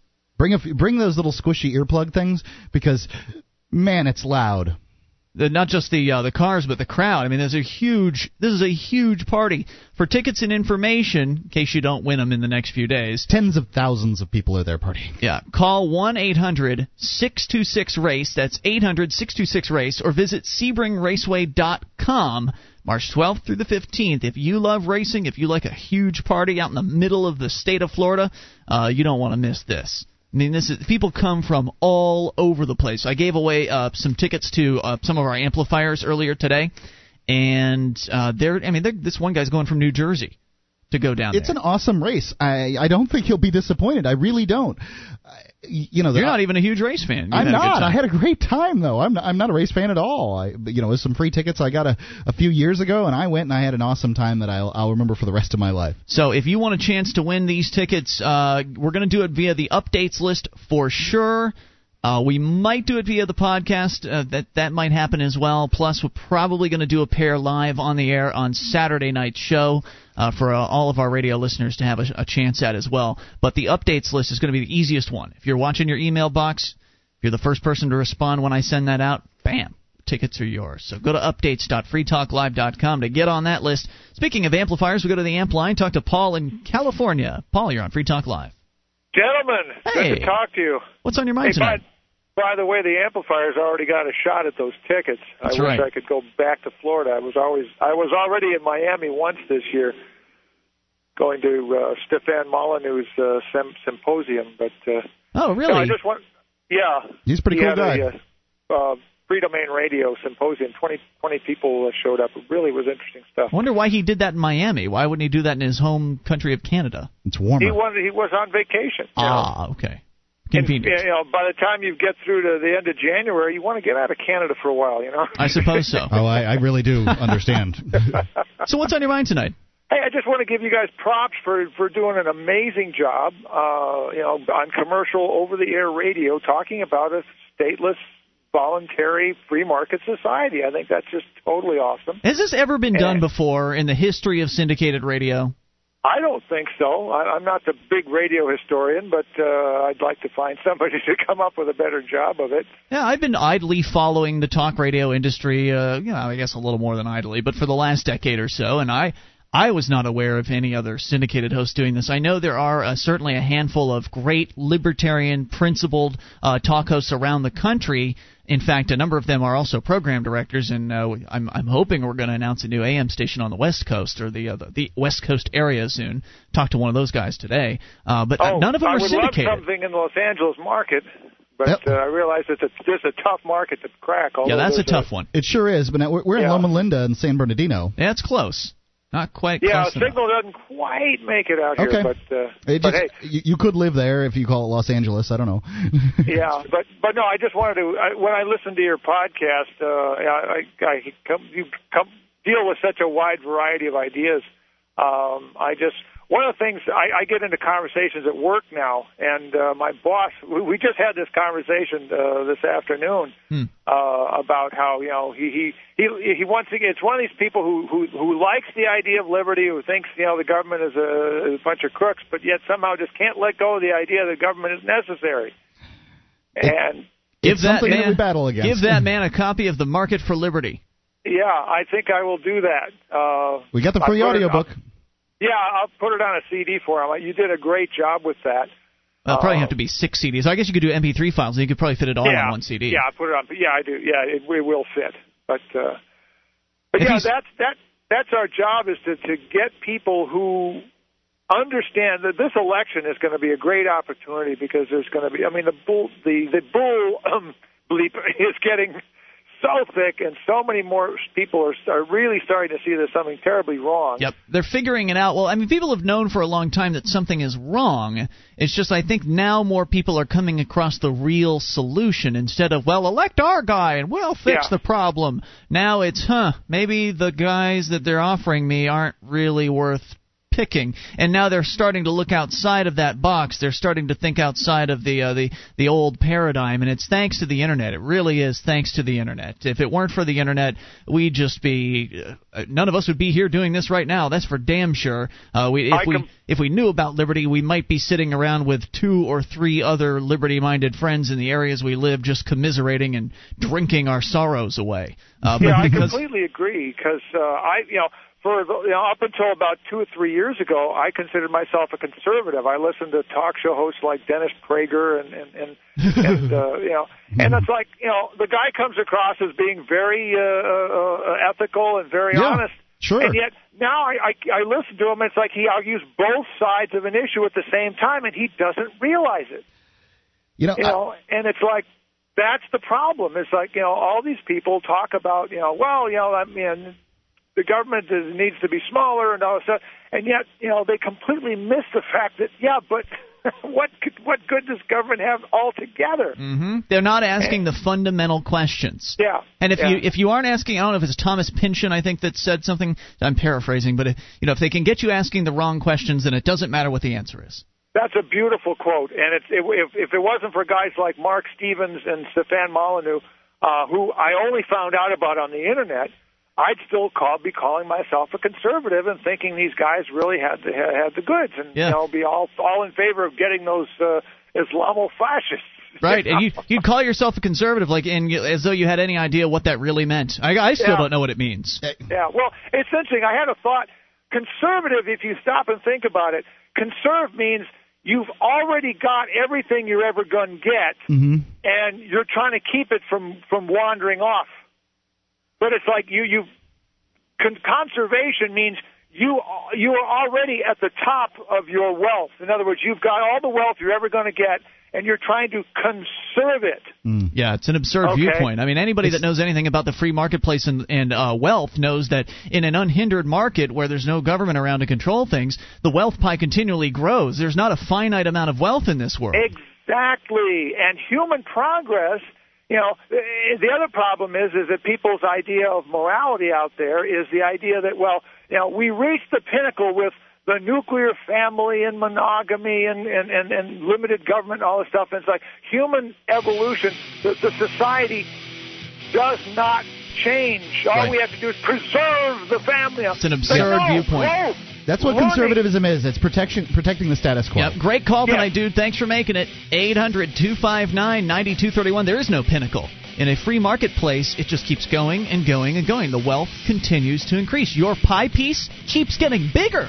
More on the way. This is Free Talk Live. Our archives, website, and podcast will continue to stay free, but if you think other people deserve to hear this show, consider becoming a Free Talk Live amplifier for just $3 a month at amp.freetalklive.com. Help free some minds. Visit amp.freetalklive.com.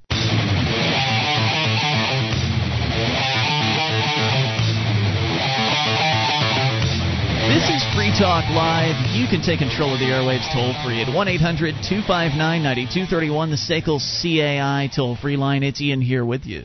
And Mark. Join us online at freetalklive.com. All the features there we give away, so enjoy those on us. And by the way, those features include the live streams, broadband version of the show, and a dial up version, both free for you. freetalklive.com. President Hillary Clinton, John McCain, the North American Union, unconstitutional gun and drug laws, a national ID card. What's your trigger point? If it happens, what will you do?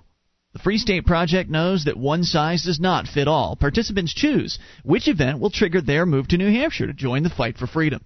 Check it out at freestateproject.org. That's freestateproject.org. As we continue with your phone calls, let's talk to military policeman Mac on the line in Georgia. Hello, Mac. How's it going, guys? Hey, what's on your mind tonight, dude? Um, first of all, I joined the DEA. You did? Oh no. The Data Enforcement Administration. Oh, the data. Oh, oh, you had me scared there for a moment, Mac. I thought, oh my goodness. no, no, no. Hell free go first. That's good to know. Anyways, well, I called about them. I'm looking at the Democratic debates, just you know, keeping up, seeing what they're talking about. Are they And debating about- tonight? I didn't even know that. Yeah, um, Univision Okay, is um debating over, had hosting a debate over in um Texas for the Hispanic voters. gotcha. In fact, matter of fact, they about finished anyway. Thing, but um, well, they brought up two things: No Child Left Behind, and the the war on terror, what's reading right now. And I got, I have two um, I have my own things about it, and I'll be pretty quick about it. All right, sure. No Child Left Behind, I think is is a piece of crap. To be honest, you know. Well, the whole federal government's involvement in education is crap. I mean, ever since the Department of Education was created in, I believe it was the mid 50s, uh, the test scores have been dropping. The results have just been getting worse and worse.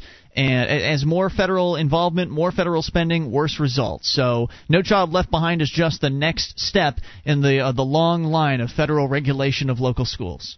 Yeah, I mean, you gotta think about it. I mean, I just graduated. Uh, I graduated about 20 years ago. Nah, really, I just graduated when I when I when I was 19. I'm 22 now, and I can remember when I was in middle school when they first started with No Child Left Behind.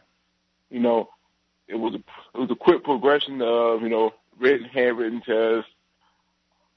You know, teachers grading the test and handing back to you to the point within a year or so time you know, they had there was a learning curve that was so quick for the teacher to adjust to that, you know, you had the Scantron sheets, you had the computer generated test. And it was in preparation for these pass fail tests that you had to take when it was in middle school you had to take every year. If you if you, you know like if you fail the test, you fail the grade, basically. And that's what they're doing now. You know, they're preparing the kids for the tests, and they're teaching the test. They're teaching test taking skills, so they can get the you know get these kids to pass the test, so they can move them on and get their next budget from the next year. And you know, the interesting thing about all this is, I read somewhere, I don't know how accurate this is, but you know, take it for what it's worth. I read somewhere that the federal government pays out approximately 6% to the average uh, local school budget. So, you know, 96 cents is coming from local and state funds, and 6 cents on every dollar is coming from the federal government, but I believe they exercise something like 90% of the control over uh, state and federal, uh, you know, over the rules. So, uh, I mean, it's just disgusting. Now, did you say you were 42 or 22? Sometimes it's kind of hard to understand. 22, 22. Okay, so you're 22 now. I thought you said you were uh, out of school for 20 years. I got you. Okay. I, I was just messing with you. I what was the I'm other like point you wanted to make tonight, Mac?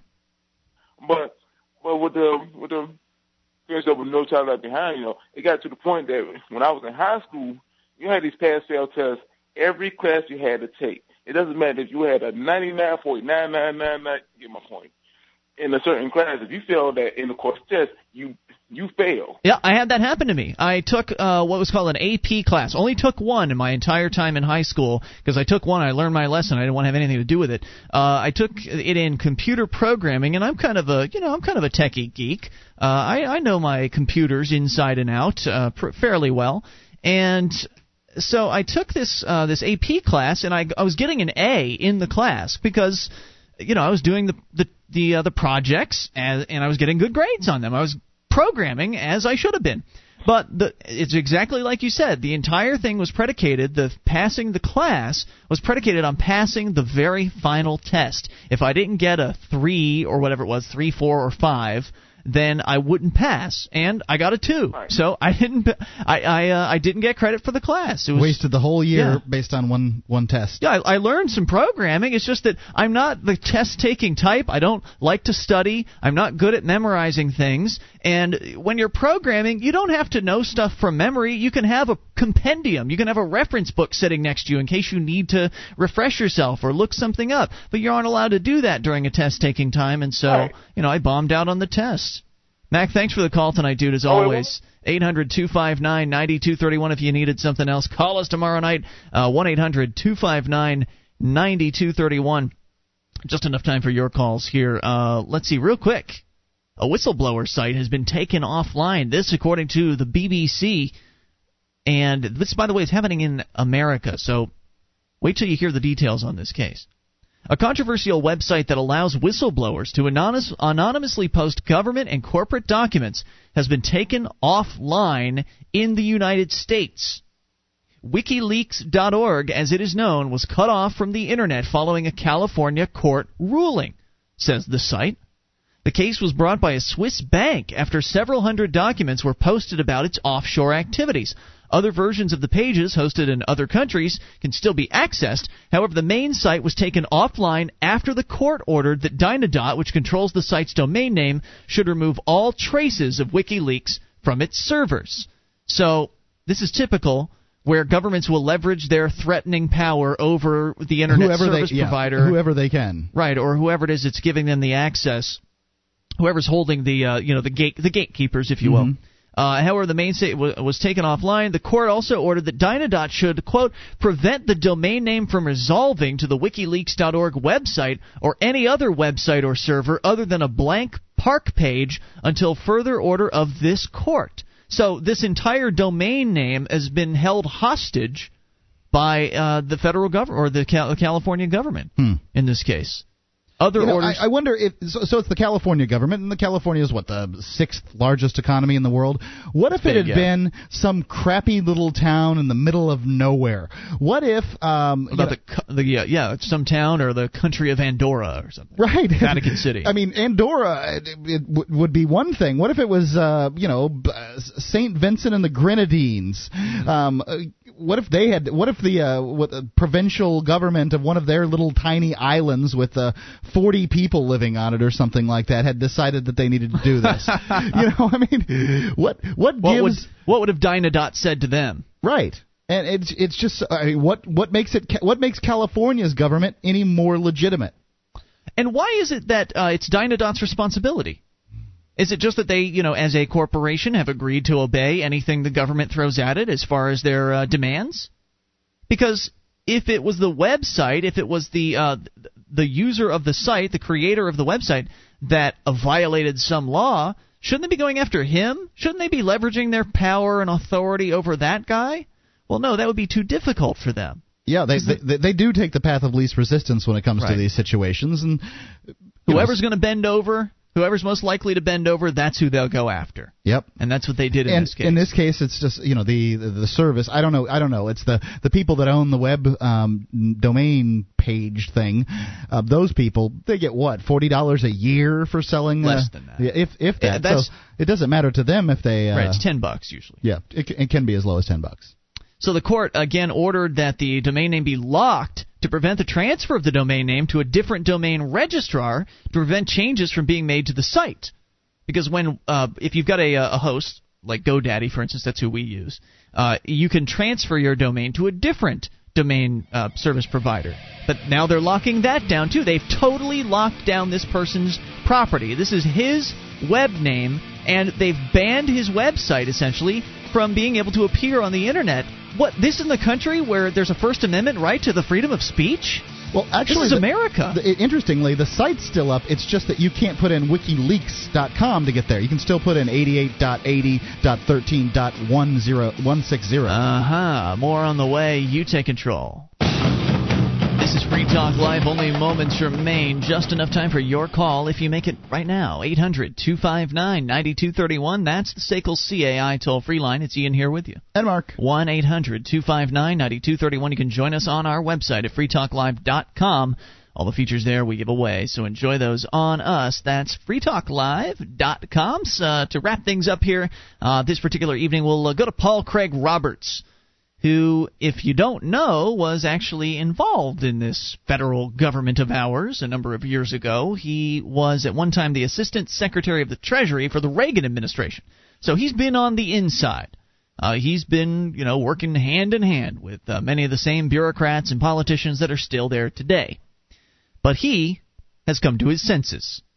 In fact, he wants to point something out about the uh, what he calls more lies from the fascists President George W. Bush and this uh, so called Protect America Act that Bush has been trying to get uh, reinstated. Or, I guess, instated, one or the other. Uh, he'll make it clear in a moment. President George W. Bush, this from LewRockwell.com, by the way, and his Director of National Intelligence, Mike McConnell, are telling the American people that an unaccountable executive branch is necessary for their protection. Hmm. Now, without the Protect America Act, say Bush and McConnell, the executive branch will not be able to spy on terrorists and we'll all be blown up. Yes. Yes, I imagine they, they want us to believe exactly that. Now, terrorists can only be stopped, says Bush, if Bush has the right to spy on everyone without any oversight by the courts. Now, hold on. Before we go any farther on this, obviously the people that are going to believe this out there that aren't aren't politicians are the tried and true flag waving Republican kind of people, right?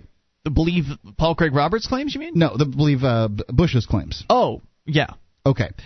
Now Bush is leaving. Uh, you know he's going to be voted. Uh, we're going to vote on a new president in November. He'll be leaving office on one twenty oh nine. You've seen the bumper stickers out there. There's a lot of people out there waiting for the day that George Bush leaves office. They can't wait. Now George Bush is well, because be they believe office- something fundamental is going to change, but it's not. Right, it's not. George But Bush is what? George Bush is, is leaving in less than a year. Yes.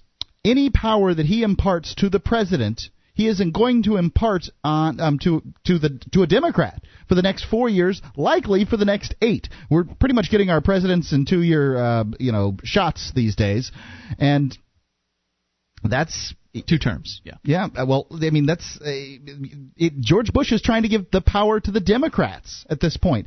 Do you think the Democrats are going to do good things with these powers that George Bush is uh, putting in place for the presidency? Yeah. Who are they going to spy on? What does George Bush care? He'll be off in Texas, or uh, you know, he'll probably move back to Connecticut once he uh, doesn't have to run for office anymore. That's a great point, and it, it sounds a little conspiratorial, Mark. What does George Bush care? Why is he going through all of these uh, motions? Eh, power hungry. Yeah, but as know, you said, he, wants to be- doesn't get to benefit. He wants it. to be considered a good uh, president. uh, At, you know, he wants to have been one of the one of the good ones. Well, And- maybe it is possible that they all do really work together. That I mean, we've seen George H. W. Bush, the older guy. Uh, we've seen him hanging around with old Bill Clinton. They pal around. They go golfing and boating together. I mean, if that doesn't tell you something about the fact that there's not a dime's worth of difference between these two parties, I don't know what else will make it crystal clear. I mean, they at least they used to pretend like they didn't like each other. You know? Yeah, like "Rrr, Right. They're bad. But now they don't even bother with that. Now it's a photo op. Now it's, hey, look, we're here in Hurricane Katrina. We're helping people together. We're all friends now. Well, it's you know it, it's it's good from a uh, uh, a PR standpoint for the for them to work together. My question is, if they're working together, against whom are they working? Our freedoms, sir. Yeah, every time politicians work together to get something done, it's working together to screw us. Well, let's talk more about this Protect America Act. According to Paul Craig Roberts, the fight over the act has everything to do with our safety, not only just only not in the way that Bush and McConnell, uh, McConnell assert. Bush says the Democrats have put our country in more danger of an attack by letting the Protect America Act lapse. Now, this claim is nonsense. The 30 year old Foreign Intelligence Surveillance Act gives the executive branch all the power it might need to spy on terrorists. Have you been working on your Barack Obama accent? I don't know what he next- sounds like. Next shot. Okay. Well, Uh, he's uh, he's he has great sounding voice actually. The choice between FISA and the Protect America Act has nothing whatsoever to do with terrorism, at least not from foreign terrorists. Bush and his brown shirts object to FISA because the law requires Bush to obtain warrants from a FISA court. Now, warrants mean that Bush is accountable. Bush and his brown shirts argue that accountability is an infringement upon the power of the president. To escape the accountability, the Brown Shirt Party has come up with the Protect America Act. This act eliminates Bush's accountability to judges and gives the telecom companies immunity from the felonies that they committed by acquiescing in Bush's illegal spying. Right. Sweet deal, huh? Bush began violating the Foreign Intelligence Surveillance Act in October of 2001 when he spied on Americans without obtaining warrants from the FISA court.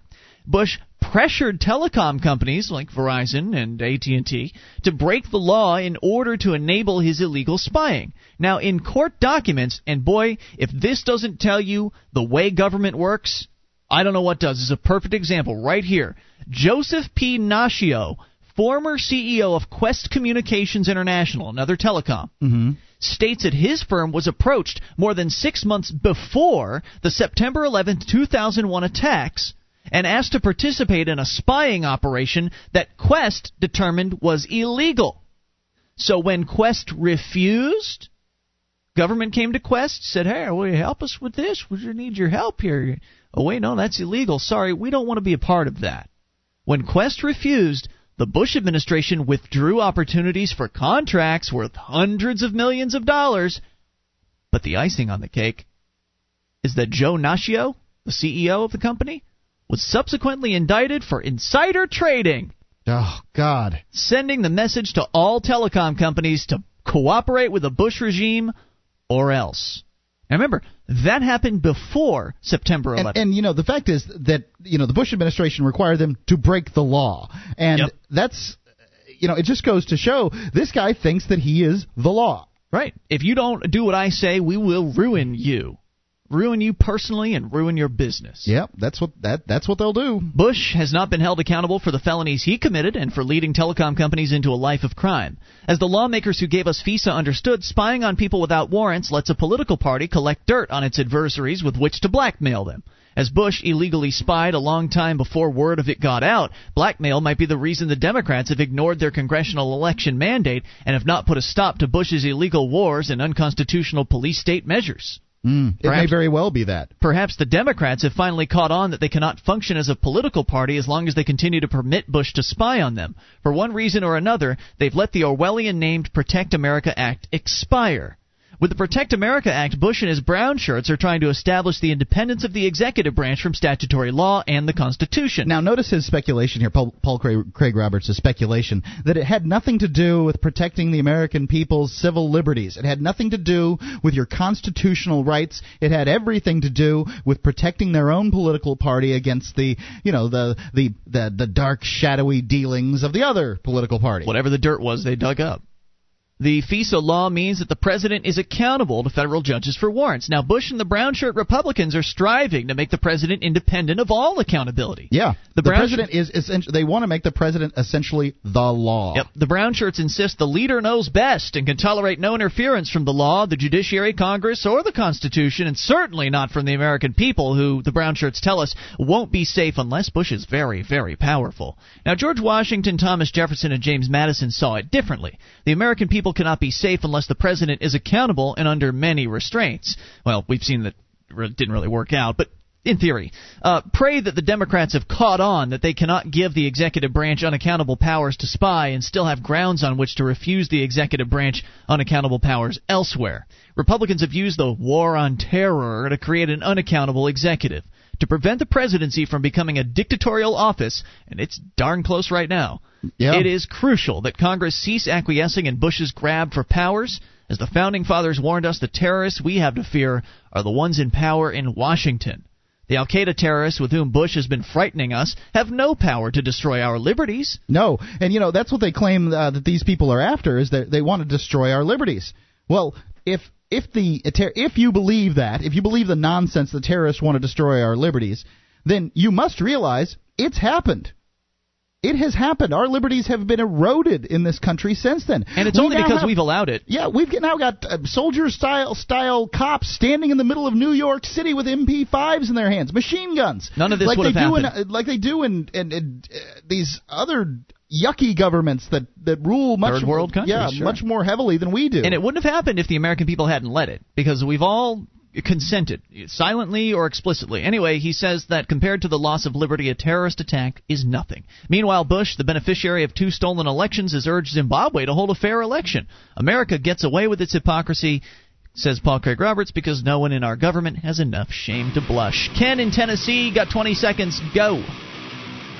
Well, the uh, Hope Scholarship in Tennessee, which is the Lowry supported scholarship, about 80% of the students were losing it because of poor grades, so they just lowered the threshold for the grade point average you have to keep in college. Dear God. Thanks for the call tonight. It's been Ian here with you. And Mark. We will return tomorrow night. You can join us online in the meantime at freetalklive.com.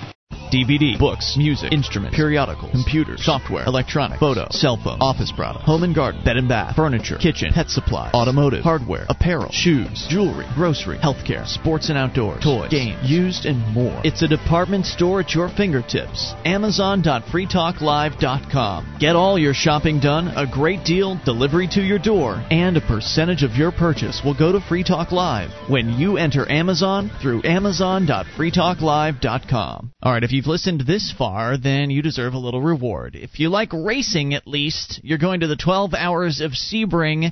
You've got two tickets. If you email me at ian at freetalklive.com and let me know where you heard this, you have to tell me you heard it in the podcast. And if you're the first person to email me, then you'll win the tickets.